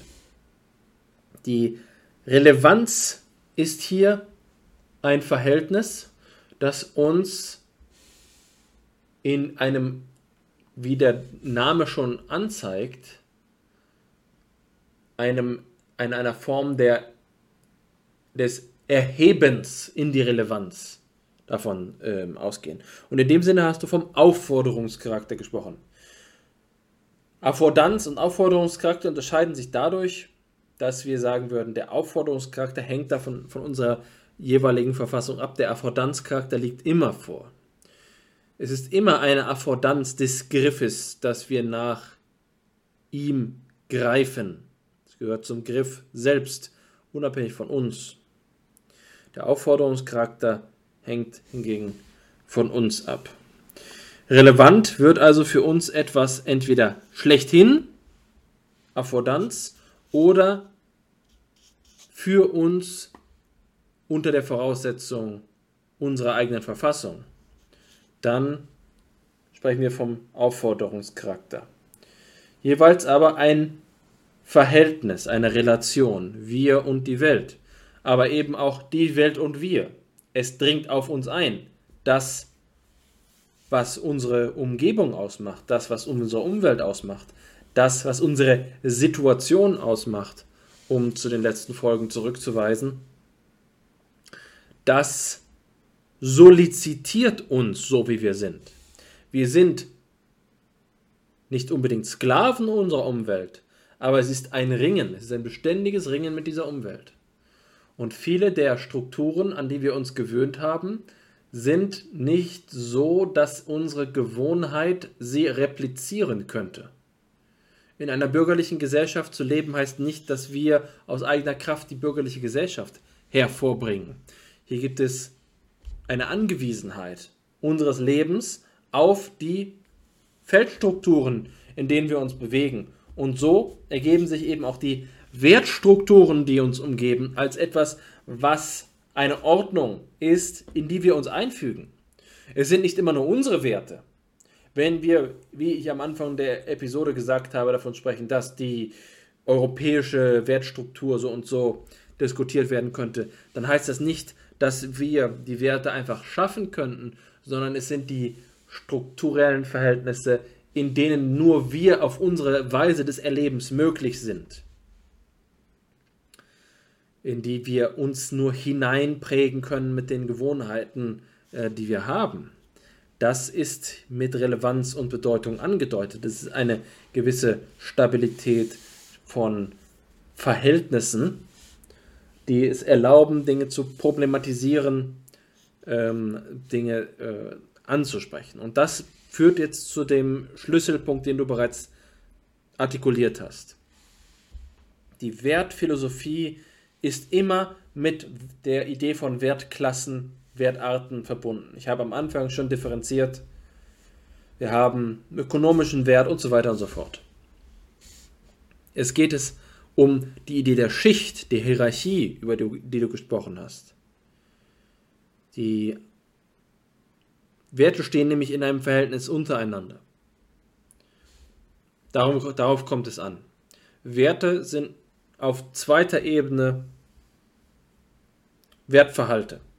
Etwas verhält sich zu etwas anderem, weil etwas Unwert im Verhältnis zu Wert ist, weil etwas niederer Wert zu einem höheren Wert ist. Und die Wesensbestimmung des Wertes läuft darauf hinaus, hier zu sagen, dass das eine Notwendigkeit ist. Was Werte ausmacht, ist ihre doppelte Hierarchisierung. Erste Hierarchisierung der Ebene, bei der wir sagen, die äh, Lebenswerte stehen über den Nutzenwerten. Generell gilt es so, dass man sagt, dass diejenige, die ihre Gesundheit preisgibt, um ähm, einen Nutzenwert wie ökonomische Handlungsspielräume im Sinne in Form von Geld zu gewinnen, dass sie einen Fehler macht. Aber die Hierarchisierung auf der Mikroebene ist ja die, bei dem wir sagen, etwas hat im Verhältnis zum anderen einen höheren oder niedrigeren Wert. 2 Euro sind besser als 1 Euro. Das ist keine Frage von Wertebenen. Das ist eine, Wert, ähm, eine Eigenschaft dessen, was ganz elementar Werthaftigkeit ausmacht. Das höher oder niedriger sein. Das höher oder niedriger sein ist das schon erschöpfend, um überhaupt über Wert schlechthin zu sprechen. Eben nicht. Und das macht den Unterschied zwischen einer formalen Wertbestimmung und einer materialen Wertbestimmung aus. Eine formale Wertbestimmung beschränkt sich darauf anzuzeigen, dass es hier eine Möglichkeit gibt, so wie ich vorhin von Möglichkeitsräumen und Möglichkeitsumfängen gesprochen habe. Abstrakt gesprochen, ohne auf einen Gegenstand zu blicken, kann man das so sagen. Aber was ist, wenn wir mit einem Euro 1000 verschiedene Gegenstände kaufen können, aber mit einem Bild können wir vielleicht gerade nichts anfangen, äh, außer eine einzelne Person zu beeindrucken. Heißt das, dass der Euro mehr wert ist als das Bild, das nur einer einzigen Person präsentiert wird? Nein, heißt es eben nicht. Das ist der Unterschied zwischen einer formalen und einer materialen Bestimmung. Die materiale Bestimmung sagt, dass die Ontologie des Wertes im Zusammenhang steht mit anderen ontologischen Eigenheiten, zum Beispiel dem, was Max Scheler den Wertträger nennt. Das heißt nicht, dass der Wertträger wesentlich zum Wert gehört, aber dass die Beziehung des Wertes auf seinen Wertträger im Wert wesentlich angelegt ist. Die Kontingenz, einen Wertträger zu haben, gehört zu Werten. Es ist nicht notwendig, dass die Schönheit diesem oder jenem Bild inkarniert, aber dass Werte Wertträger haben können, gehört zu Werten. Es kann sein, dass es mögliche Schönheitserlebnisse gibt, die momentan von keinem einzigen Wertträger auf der Welt realisiert werden können. Das zeigt an, dass es hier bloß um Potenz geht. Kann auch bedeuten, dass derselbe Wert mehrere Wertträger haben kann. Der eine Euro in meiner Hand und der andere Euro in der anderen Hand haben denselben Wert. Das ist hier ähm, diese Verwiesenheit, die ontologische Verwiesenheit von Werten auf andere ontologische Sachverhalte. Und das geht so weit, dass diese Makrohierarchie, von der ich eben gesprochen habe, die Hierarchie im ersten Sinne, gebunden ist an Eigenheiten des ontologischen Aufbaus der Welt schlechthin. Scheler spricht von Werten der Vitalsphäre, weil es eine Vitalsphäre gibt. Die vitale Wertsphäre entspricht einer Vitalsphäre des Seins. Das heißt, die Frage der Schichtenontologie, die wir uns in der Vergangenheit bei Fipsi gestellt haben, steht in lebendiger Beziehung zur Wertphilosophie und integriert sich unmittelbar in die Frage, auf welche Weise wir einen Wertbegriff entwickeln können. Eine utilitaristische Philosophie, die den Nutzenbegriff generalisiert, hat den Vorteil, dass sie keine Schichtenontologie benötigt. Das heißt, sie ist explanatorisch eleganter, wobei das das falsche Wort ist. Sie ist sparsamer. Utilitaristische Ethiken, bei denen es darum geht, den größtmöglichen Nutzen zu bestimmen, sind sparsamer als schichtenontologische, äh, schichtenontologisch fundierte Wertphilosophien und Ethiken. Das heißt noch lange nicht, dass sie besser sind, aber das heißt, dass ähm, sie äh, hier weniger explanatorische Bringschuld liefern. Wenn wir also auf diese Art und Weise von einer Pluralität von Wertverhalten ausgehen, die sich daraus ergibt, dass wir in unserem fühlenden Erleben merken, dass es etwas anderes ist, die eigene Gesundheit zu fühlen und die Erhabenheit äh, einer gotischen Kathedrale zu äh, fühlen, dann kommt damit einige strukturlogische Erklärungslast. Das ähm, steht ohne Zweifel da. Aber das ist zu bewältigen. Das setzt eben voraus, dass die Ontologie entwickelt wird. Es ist ein Auftrag an Ontologie und Metaphysik. Ich möchte noch abschließend darauf eingehen, diese Mikrohierarchisierung, die ich erwähnt habe, an etwas zu binden. Zumindest für Scheler ist es so, dass höhere Werte, sagen wir 2 Euro, gegenüber niederen Werten, sagen wir 1,50 Euro, vorzuziehen gut ist. Das Gute steht hier in Abhängigkeit vom Wertbegriff. Das ist eine schwierige Frage. Eine schwierige Frage, die uns auch an eine unserer Quellen bringen wird. Ähm, aber die andere Alternative ist eben zu sagen, wir haben den Begriff des Guten und leiten von ihm den Wert ab dann ist etwas wertvoll, das gut ist. Und da gibt es vielleicht verschiedene Arten des Guten oder die Möglichkeit, das Gute in verschiedenen materialen Klassen zu artikulieren. Das sind verschiedene Möglichkeiten. Das ist wichtig zu sehen, dass der Begriff des Guten im Verhältnis zum Begriff des Wertes steht. Dieses Problem sehen wir schon seit langer Zeit. Schon Platon hat es beschrieben. Bevor ich jetzt aber, wie gesagt, in eine der Quellen einsteige, möchte ich dir die Le Gelegenheit geben, äh, auf meine Replik, die ebenso lang war, das Deinige zu sagen. Es trifft sich ganz gut. Ich hatte mir schon vorgenommen, jetzt eben im Licht der fortgeschrittenen Zeit zu sagen, lass uns in eine Quelle springen. Ähm, und da dein Beitrag gerade schon darauf hingewiesen hat, würde ich es jetzt so haben und dann im, im Kommentar auf die Quelle äh, die Antwort mitgeben auf auf deine ähm, Ausführungen. Ähm, da wir ja beide da stark von Scheler geprägt sind, ist es auch nicht so, dass der Dissens maximal wäre, sondern ähm, es wird, es ist ja eher die Dynamik, die, dass man fortwährend vertieft. Und ich glaube, wir sind zwei Wortbeiträge davon entfernt, dass wir die Bücher aufschlagen müssen und nachschauen, wie es genau da steht. ähm, genau, also du hast gesagt, äh, die Frage nach dem Guten und die Frage nach dem Wertvorzug hängen eng zusammen. Die Wertsphären haben eine eigentümliche Struktur. Und zwar sind sie, äh, korrespondieren ihnen ja Wertmodalitäten. Jede Wertsphäre hat eine oder mehrere Wertmodalitäten. Beispielsweise, äh, was du schon genannt hast, ähm, der Euro, der, der Nutzenwertsphäre hier zugehört, ähm, ist mehr wert, je höher sein Betrag ist und weniger, je niedriger sein Betrag ist. Ähm, hier äh, sich rational zu verhalten heißt, die höheren Geldbeträge den niedrigeren vorzuziehen. Aber diese modale, bipolare Struktur könnte man auch sagen, hört ja da nicht auf. Ne? Also wo, wo es sich aufspannt zwischen keinem ökonomischen Wert und unendlichem ökonomischen Wert oder ähm, unendlichem ökonomischen Verlust und unendlichen ökonomischen Gewinn. Ähm, das ist ja nicht alles, sondern es gibt das auch für höhere Wertsphären, beispielsweise Ähm, du hast vom Schönen gesprochen, in das wäre bei ähm, je nach, je nach Inhalt in der seelischen oder in der geistigen Wertsphäre anzusiedeln. Man könnte jetzt sagen, dem Schönen entspricht ja auch als Gegenteil das Hässliche und dazwischen spannt sich, zwischen diesen beiden Polen spannt sich eben das ganze Feld des Vorziehens und Nachsetzens auf.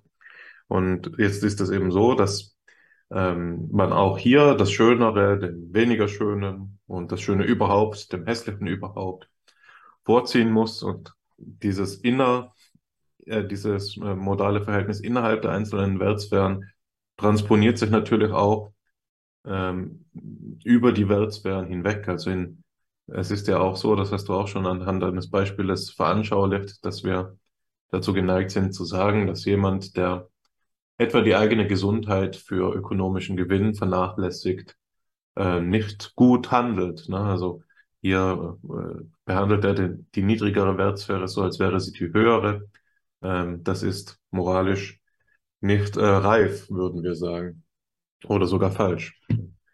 Und vor dem Hintergrund dieser Ausführungen sind wir jetzt gewappnet, um eine Herausforderung zu lesen.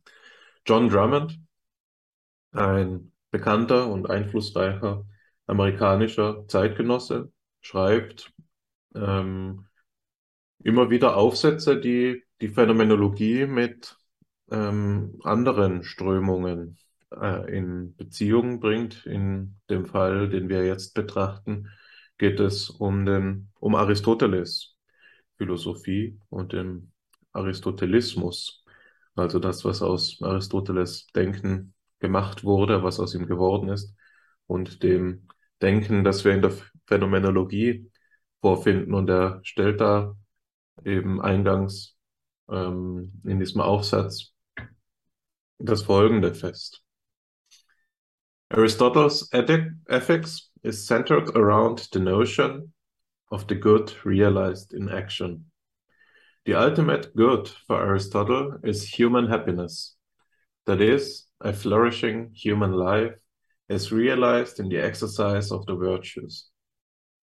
The phenomenological tradition, on the other hand, is fundamentally axiological in character. With respect to moral matters, its dominant ten tendency has been to offer first a theory of value rather than an account of the good life for humans.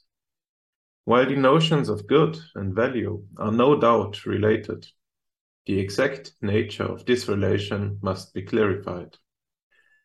In that context, I must confess at the beginning to dislike to talk about values, as if values were object, objects to be discovered as pieces of furniture in the world.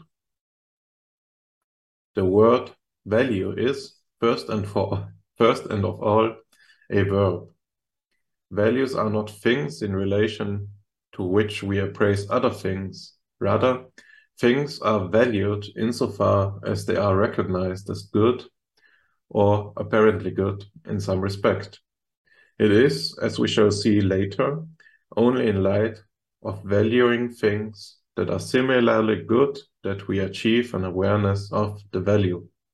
Hence, in the first instance, we should understand phenomenological axiology as a theory of valuing rather than of values as such. Jetzt kommt ein kleiner Sprung im Text. We first, we turn first then to the evaluative experience. Phenomenological axiology is rooted in Brentano's two claims. First, that we apprehend what is valuable in things in emotive acts Akte der Gemütsbewegung, a class of acts defined primarily, primarily uh, by acts of loving or hating, or less strongly liking and disliking, but broadly enough to encompass feelings, desires, volitions, and second, that these emotive acts are grounded in presentations of the object. We can understand the second claim in terms of what Husserl described as the noematic sense of an object, or as I shall call it, its objective sense. Husserl's point is that a thing is always encountered in a determinate manner, and in a particular kind of act. There are two aspects to this claim. First, the same thing can be experienced in the same determinate manner in acts of different kinds. I can see the green car, remember it, wish for it, and judge it to be green. Second, any single thing can be experienced with different determinations. I experience the car as green, as stylish, as well as engineered, uh, as well engineered, as getting good gas mileage, as expensive, and so forth. There is a hermeneutic as in experience. I experience X, S, A, B, C, and so on. The determinant manner, Weise, in which the thing is experienced, its objective sense or content, is distinct, distinguished from how, wie, it is experienced. That is, as the object of perception, memory, judgment, and the like. Bis zu diesem Punkt geht diese Passage, die wir hier auf der ersten Folie für Sie abgedruckt haben, die einige Gedanken ins Feld führt, die jetzt expliziert werden müssen. Das erste, das äh, ich anführen möchte, ist etwas, das ich schon in meiner Replik auf deine noch vorherige Antwort eigentlich hätte anfügen wollen, nämlich, was hier ja auch zum Ausdruck kommt, dass ähm, die Axiologie gemeinhin eingeordnet wird in den Kontext der Metaethik. Ja.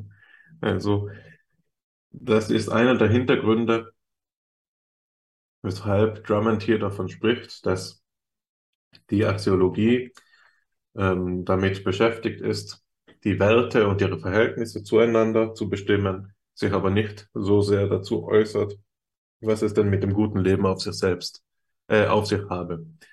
Das ist äh, dem Umstand geschuldet, dass hier die Auffassung der Axiologie die ist, etwas, äh, einen, einen Gegenstandsbereich abzudecken, zu beforschen, auf philosophische Weise, der für die verschiedenen Ethiken von Relevanz ist, aber sich eben nicht dazu, zu, zunächst nicht dazu äußert, wie nun diese Weltrealisierung äh, stattfinden muss. Ne? Also die Axiologie hat nicht für gewöhnlich ähm, damit zu tun, nach die, dieser Auffassung ähm, Vorschriften zu machen beispielsweise. Ja, und jetzt tritt Drummond hier noch mit, äh, zusätzlich zu dieser ja verbreiteten Auffassung, sie findet sich beispielsweise eben auch bei Ingrid äh, Wendrell voran. Ähm, aber zusätzlich zu dieser Auffassung sagt jetzt Drummond, in der Phänomenologie gäbe es für gewöhnlich eine Tendenz, hin zur Axiologie und weniger hin zur Ethik. Hm, das kann man natürlich problematisieren. Das kann man noch einfacher problematisieren als den ersten Teil der Aussage, den man auch schon problematisieren kann. Ich glaube, dass äh, diese Aussage nämlich einer gewissen Lesweise der Phänomenologie geschuldet ist und dass äh, das Ganze nicht so einfach von den Lippen gegangen wäre, wenn ähm, der Begriff der Phänomenologie weitergefasst worden wäre. Also es ist auch von den Quellen, die in Drummonds Texten her auftauchen, ersichtlich, dass er sich in erster Linie mit Husserl, Brentano, Scheler und so weiter beschäftigt, wenn er jetzt hierüber spricht. Aber sagen wir andere Denker wie Sartre oder Merleau-Ponty oder wenn man es noch weiter fasst, Simone de Beauvoir und so weiter, die von der Phänomenologie stark beeinflusst worden sind und sich durchaus ethisch äußern, hier nicht berücksichtigt. Also das wäre der eine, eine erste Kritik, die ich hier anmelden möchte. Ich glaube, die Lageeinschätzung ist deskriptiv inadäquat. Also was hier als Phänomenologie angesprochen wird, ist tatsächlich ein Subset von dem, was in der Phänomenologie betrieben worden ist. Und der Kontrast, auf dem diese Ausführungen also aufbauen, von der sie ausgehen, ist meiner Leseweise nach durch eine, ein rhetorisches Manöver ähm, erzeugt und liegt nicht der Sache nach. Vor. Das andere betrifft jetzt den ersten Teil dieser Aussage, der auch jetzt an deine Ausführungen von deinem zweiten Beitrag anschließt. Drummond sagt hier, ähm, die Reflexion auf die Werte und ihre Bestimmung sagt uns noch nichts darüber, was es bedeutet, ein gutes Leben zu leben. Jetzt sagen wir beide allerdings, wenn wir die Werte betrachten und die, sie, das Wertereich stratifizieren, dann ergibt sich ipso facto die Frage nach der Werthierarchie und die Frage nach der Vor Vorzugsordnung unter ihnen. Und jetzt frage, will ich fragen an Drummond, was bedeutet denn das sonst, als zu sagen, die erstens sollen wir im guten Leben Werte realisieren anstelle von Unwerten. Zweitens sollen wir höhere Wertstrata den niedrigeren Wertstrata vorziehen. Drittens sollen wir die positiven Wertmodalitäten den negativen vorziehen und so weiter. Ist das nicht, äh, ist das nicht so etwas wie eine Folge aus der Axiologie, dass wir zugleich Weisungen für das Führen eines guten Lebens äh, erhalten? Also das würde hier als noch nicht widerlegt ähm, ansehen. Ich sehe es hier eher stipulativ vorausgesetzt. Das hängt eben alles davon ab, was wir hier als das, äh, was er mit Aristoteles in Verbindung bringt, in der Tat realisierte gute Leben auffassen. In der Tat äh, erzweckte, bewirkte äh, Glückseligkeit, Eudaimonie. Äh, die kann man doch auch als Wertrealisierung auffassen. Ja. Die Frage ist dann eher die, ob das, was er da, das sage ich jetzt bewusst bösartig, ob das, was er da sich vor Augen hat, nicht droht abzugleiten in den Lebensratgeber ne, und dann in die Esoterik-Sektion im Bücherregal gehören würde. so könnte man das, glaube ich, umdrehen, das Ganze. Also dieses, es ist ja eigentlich ein Fall von begging the question. Ne? Das kann man immer auch umdrehen. So. Und jetzt geht es auf den zweiten Teil des ähm, Zitates. Der betrifft Brentanos Claims in Drummonds Leseweise. Ähm, das ist ja etwas, das ähm, spannend ist, das et etwas ist, das man, denke ich, systematisch ausschlachten kann, das Ertrag gibt. Er, er verspricht ertragreich zu sein. Und zwar ist die Aussage ja hier die, dass es im Drummond geht es ja jetzt nicht mehr um die Werte, sondern um das Werten. Und das Werten hat eine zweigliedrige Struktur. Es ist zusammengesetzt aus fundierenden und fundierten Akten. Die fundierenden Akte sind die der kognitiven Repräsentation. Ähm, die, vielleicht sollte man das kognitiv hier noch aussparen. Das sind die Akte des Vorstellens. Ne? Und die ähm, fundierten Akte sind hier die Gemütsbewegungen, die ähm, genau ein Beispiel, das Drummond in einer andere, in einem anderen Aufsatz gibt, ist der Erhalt von zu viel Wechselgeld. Ne? Und er beschreibt jetzt seine Brentanosche Auffassung dieses Wertungsvorganges wie folgt. Er sagt, wenn wir zu viel Wechselgeld erhalten vom Kassierer, dann ähm, fühlen wir uns schlecht. Und dieses Schlechtfühlen sagt uns, dass es schlecht ist, zu viel Wechselgeld zu erhalten und nicht, ähm, nichts zu sagen. Also sagen wir etwas oder eben nicht, je nachdem, wie wir uns verhalten. Darauf kommt es dann zunächst nicht an, dass, dass äh, diese Frage nach dem guten Leben und dass man sich dann auf eine bestimmte Weise verhalten sollte, können wir jetzt für die Analyse des Wertens selbst noch ausklammern. So, die Analyse läuft jetzt wie folgt. Er sagt, um uns schlecht fühlen zu können, ist ja vorausgesetzt, dass wir erkennen, dass es zu viel Wechselgeld ist. Also die, die Menge des Geldes wird repräsentiert und erst in einem zweiten, darauf aufbauenden Schritt kommt es zu einer Gefühlsreaktion. Und die ist jetzt die des Schlechtfühlens in dem Beispiel. Also geht das Vorstellen dem Gefühlszustand hier voraus, der, dem, der Gemütsbewegung hier voraus und die Wertungsanalyse ist, äh, hat diese zweigliedrige Struktur. Ja, sie ist fundiert im Vorstellen und sie bekommt ihren Wertungscharakter durch die Gefühlsreaktion. Das unterscheidet sich natürlich von dem, was wir bisher dargestellt haben. Bei Scheler war es ja so, dass das Fühlen selbst intentional ist und dadurch dem Vorstellen als Aktklasse ähm, gleicher Rangs gegenübergestellt werden muss und dass das, was hier Gemütsbewegung heißt, bei uns eben schon angesprochen wurde, als Gefühlszustand. Ne? Dieses Schlechtfühlen, das ja auch anders sein könnte, ähm, ist in der schellerianischen Analyse ebenso enthalten. Es ist aber hier nicht so, dass, dass ähm, der Wert, in, äh, dass, dass ein eigentlich wertneutraler Vorgang auf der fundierenden Ebene des Vorstellens bewertet wird, dass hier Wert entsteht ähm, durch eine Gefühlsreaktion, sondern das intentionale Fühlen ist in der Schelerschen Analyse ja auf den Wert selbst gerichtet und artikuliert sich in einer solchen oder einer solchen Gefühlsreaktion in Abhängigkeit beispielsweise des Ordo Amoris, das heißt der persönlichen Disposition oder der Situation, der Lebensgeschichte und so weiter. Ja. Also das wären hier die Unterschiede in, in der Analyse, die dramatischsten Unterschiede, die mir auf die erste Leseweise ins Auge stechen. Ja, und jetzt sehe ich gerade, ich habe jetzt halb so lange gesprochen wie die Wortbeiträge davor, im Sinne der lebendigen Diskussion. Ähm, lass es damit auch schon mal und übergebe dir das Wort. Halten wir es lebendig. Die, äh, dieser Text hat ja im Kern den Mechanismus Things are valued insofar as they are recognized as good in some respect. Wenn ich diesen Satz lese, werde ich skeptisch. Mir scheint, dass hier auf suggestivem Terrain operiert wird.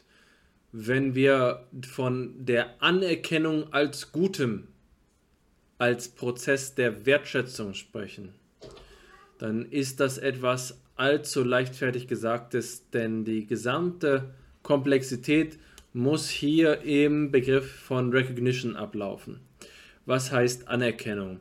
Nun, das ist jetzt in der Ausführung der evaluativen Erfahrung im zweiten Teil etwas ähm, artikuliert, aber ich denke, dass hier der Kerngedanke noch immer von einer starken alltagssprachlichen Intuition ähm, spricht, die dem Subjekt das Recht der Wertschätzung vermitteln möchte. Wir sagen auch Werturteil. Der Gedanke ist, es gibt etwas, das es zu beurteilen gilt. Das hast du ja vollständig dargestellt, das was aus der Vorstellung bereits gegeben ist. Wir haben ähm, das Anerkennenswerte, das Kontingent anerkannt werden kann. Hier tritt also etwas hinzu. Ganz offensichtlich, da stimme ich dir ohne weiteres zu, einen Umschlag in einen Wertsubjektivismus. Aber die Schlüsselfrage ist ja doch, ob daran dann überhaupt noch Wert in Eigenständigkeit übrig bleibt. Wenn das Material der Wertung aus der Vorstellung oder aus der Wahrnehmung kommt und wenn die Wertung bloß eine Form von Anerkennung ist, was ja selbst wiederum ein deklarativer Prozess ist, den man zum Beispiel schriftsprachlich artikulieren kann, so etwas wie eine Attribution, eine Prädikation, ja, genau wie es hier prädikatenlogisch aufgelöst wird, eine Zuschreibung ist, dann haben wir eben einen Fall von sekundären Prozessen, die zurückgeführt werden können auf primäre ähm, Vorgänge von ähm, von Wahrnehmung oder Denken. Das hat nicht mehr viel damit zu tun, dass dem Wert hier Eigenständigkeit bleibt. Die Frage ist dann, was ist, wie würde Drummond mit Fällen umgehen, in dem der Wertverhalt ursprünglich ist? Die Beispiele, die Scheler heranzieht, sind eben dort, wo man sich der Sache bereits sicher ist, bevor man weiß, was es für eine Sache ist. Also wir wissen, dass uns das Gemälde gefällt, obwohl wir ähm, uns das Gemälde noch nicht in allen Details besehen haben und nicht sagen können, was es hier ausmacht. Das ist ja gerade eben nicht das Anerkennen. Der Schritt der Wertbeurteilung geht dem voraus. Es ist eigentlich auch keine Wertbeurteilung, deswegen verwenden wir diesen umständlichen Ausdruck Wertnehmung. Werturteil ist bei Scheler auch etwas, was er erklären kann.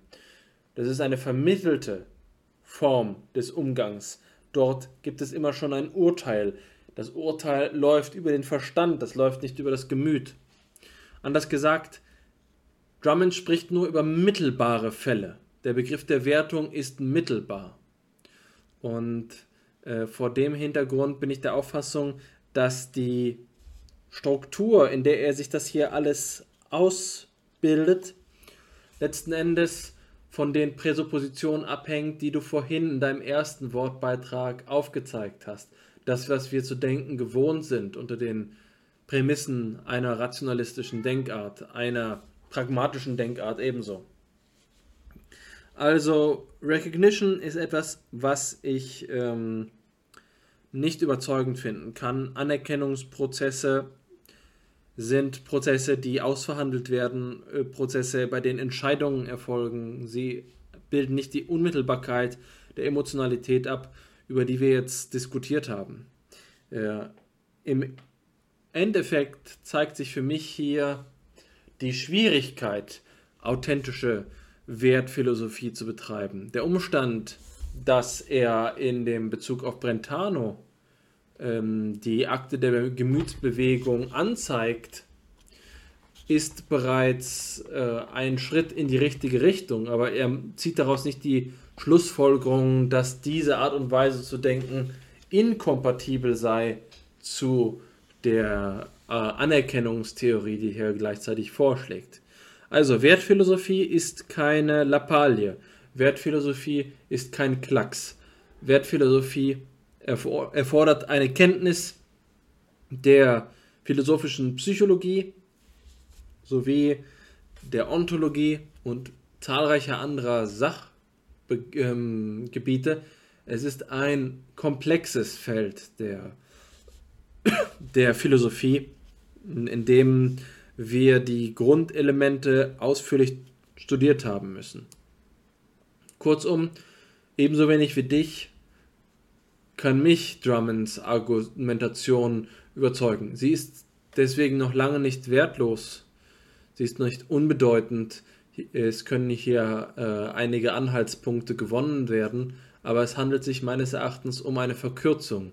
Und diese Verkürzung beginnt nicht zuletzt dort, wo er die Begrifflichkeit der Noematik des Noemas, die er von Husserl nimmt und die dazu verwendet wird, um Objektkonstitution zu bestimmen, hemdsärmlich und notdürftig mit Gegenstandssinn übersetzt. Das ist äh, letztlich ein großer Fehler, denn hier wird dann dasjenige, was eigentlich erklärt werden soll, herangezogen, um das Erklärende zu beschreiben. Naja, hm, das soll jetzt nicht darin ausarten, dass ich hier Drummond so gut ich kann zerlege. Wie gesagt, es gibt, man kann dem hier auch etwas an, abgewinnen. An erster Stelle sollte das in unserem Diskurs aber nach meinen Begriffen die ähm, Problematik anzeigen, wie schwer es ist, Wertphilosophie zu betreiben. Und ähm, dieser Diskurs ist weit. Wir haben ihn beide schon geführt, wir haben darüber veröffentlicht. Ich habe mich einmal mit der mit dem Dialog zwischen Scheler und Heinrich Rickert auseinandergesetzt, der eine ganz andere als die phänomenologische Werttheorie verträgt, die aber anspruchsvoll ist und weniger Fehler macht. Dieser Dialog hilft zu begreifen, was hier die sogenannte phänomenologische Axiologie meinen kann. Ähm, es ist ein Begriff, der uns noch weiter begleiten wird. Er ist von tragender Bedeutung für die Problematik deiner Forschung und auch für mich wird der Begriff sicherlich nochmal in den Mittelpunkt treten, nachdem er mich zuletzt ganz grundsätzlich in meinem ursprünglichen Kontakt mit Max Scheler begeistern konnte. Nämlich in der Zeit, als ich meine philosophische Masterarbeit geschrieben habe und den Begriff der Liebe untersucht habe. Dafür ist jetzt aber nicht mehr der richtige ähm, Zeitpunkt. Die Episode ist fortgeschritten und ähm, es ist klug, wenn wir an dieser Stelle zu einem Ende kommen. Ähm, das möchte ich allerdings nicht, ohne dich noch einmal zu Wort kommen zu lassen. Dennoch will ich die Episode schon einmal zusammenfassen. Wir haben uns heute dem Wertbegriff in der Geistesgeschichte zugewendet. Wir haben vor allen Dingen eine philosophische Perspektive bezogen, aber auch versucht, einige Anschlusspunkte zur Psychologie zu stiften Uns ging es dabei erst einmal darum, die Systematik des Wertdiskurses zu erschließen. Es ging darum zu sagen, welche Spielarten der Wertphilosophie struktur, strukturlogisch möglich sind. Dabei ging es um Wertrelativismus und Wertrealismus und innerhalb des Wertrealismus wiederum um Wertobjektivismus und Wertsubjektivismus. Wir haben die ontologische Perspektive auf den Wertbegriff ergänzt um eine epistemologische Perspektive, die den, das Fühlen in den Mittelpunkt stellt. Im weiteren Verlauf sind wir dann auf spezielle Probleme der schillerianischen Wertphilosophie eingegangen und haben uns den Versuch ähm, vorgenommen, diese Art und Weise über Werte zu sprechen mit anderen Dingen, mit anderen Konzepten in den Dialog zu bringen. Hm, zuletzt haben wir jetzt John Drummond besprochen, den wir einer Kritik ausgesetzt haben. Und der Grundgedanke dieser Kritik ist, dass der Wertbegriff sich einer einfachen Bestimmung entzieht. Es gibt hier sowohl ein ausgesprochen ähm, gewichtigen Phänomenbereich als auch eine lange Tradition der philosophischen Auseinandersetzung. Wenn die Wertphilosophie der Gegenwart einen Beitrag dazu leisten möchte, den Wertdiskurs in der Öffentlichkeit zu fördern und zu, äh, zu beeinflussen, dann ist es erforderlich, ähm, diese Diskurse wieder zu erschließen und auf dem gleichen Niveau der Strenge fortzusetzen, wie sie seinerzeit zum Beispiel von dem viel erwähnten Max Scheler geführt worden sind. Du sagst es ganz richtig, wir haben Drummond hier vor allen Dingen einer Kritik ausgesetzt. Ich denke aber, dass man das äh, richtig hören muss. Ne? Das, das klingt ja fast so, als wären wir gemein. Aber es war ja eben doch so, dass hier Drummond sagt, ähm, I must confess at the beginning to a dislike for the talk about values, as if values were object to be discovered as pieces of furniture of the world. Und wenn die Begründung, der Anfang einer Kritik so löblich es ist, offen zu legen, wenn man eben gewisse Abneigungen oder Zuneigungen hebt, aber wenn es nichts mehr ist als eine, eine Frage des Geschmacks, oder des persönlichen Gefallens, das hier die Philosophie motiviert, dann ist das eben auch so, dass man sich eine, einen, auf einen harten Richtstuhl ja einlädt. Ne? Das, da muss man dann eben auch hart mit ins Gericht fahren. Da, dazu stehe ich dann auch gerne. Ich glaube, dass dieser Kritik, das ist das Einzige, was ich hier noch erwähnen möchte, nachdem du ja die Episode jetzt schon dem Ende zugeneigt hast. Ich denke, dass diese Kritik hier verschiedene, äh, dass diese Position hier verschiedene Probleme hat. Einige davon haben wir schon besprochen. Ähm, ich denke, es besteht ein grundsätzliches logisches Problem darin zu sagen, dass Werte nicht entdeckt werden sollen, weil Werte nicht objekthaft sind, sondern es gibt äh, auf einem, in einem primären Sinn nur das Werten. Werte werden also geschaffen. Wie werden sie geschaffen? Durch Gefühlsreaktionen. Ne? Aber es wird nicht bestimmt, welche Gefühlsreaktionen auf welche Reize folgen, welcher Person ist es möglich, was zu empfinden. Das ist ein, ein Übelstand darin, aber auf höherer Ebene ist es dann doch so, dass ähm, dieses Werten von etwas als etwas ja doch auch nicht ohne impliziten Rekurs auf einen Begriff des Wertes auskommt. Ne? Also wie wird denn da gewertet? Äh, was was empfinde ich als lustvoll? Wie beschreibe ich das, wenn ich, wenn nicht unter Rekurs auf die Lust? Also das ähm, ist etwas, das meines Erachtens unhintergehbar ist und das hier ja zugunsten von eben einer prozessontologischen Auffassung des Wertens äh, preisgegeben wird. Ja, das könnte Zeitgeist sein, dafür müsste ich mir mehr von Drummonds Werk anschauen, um das adäquat beurteilen zu können.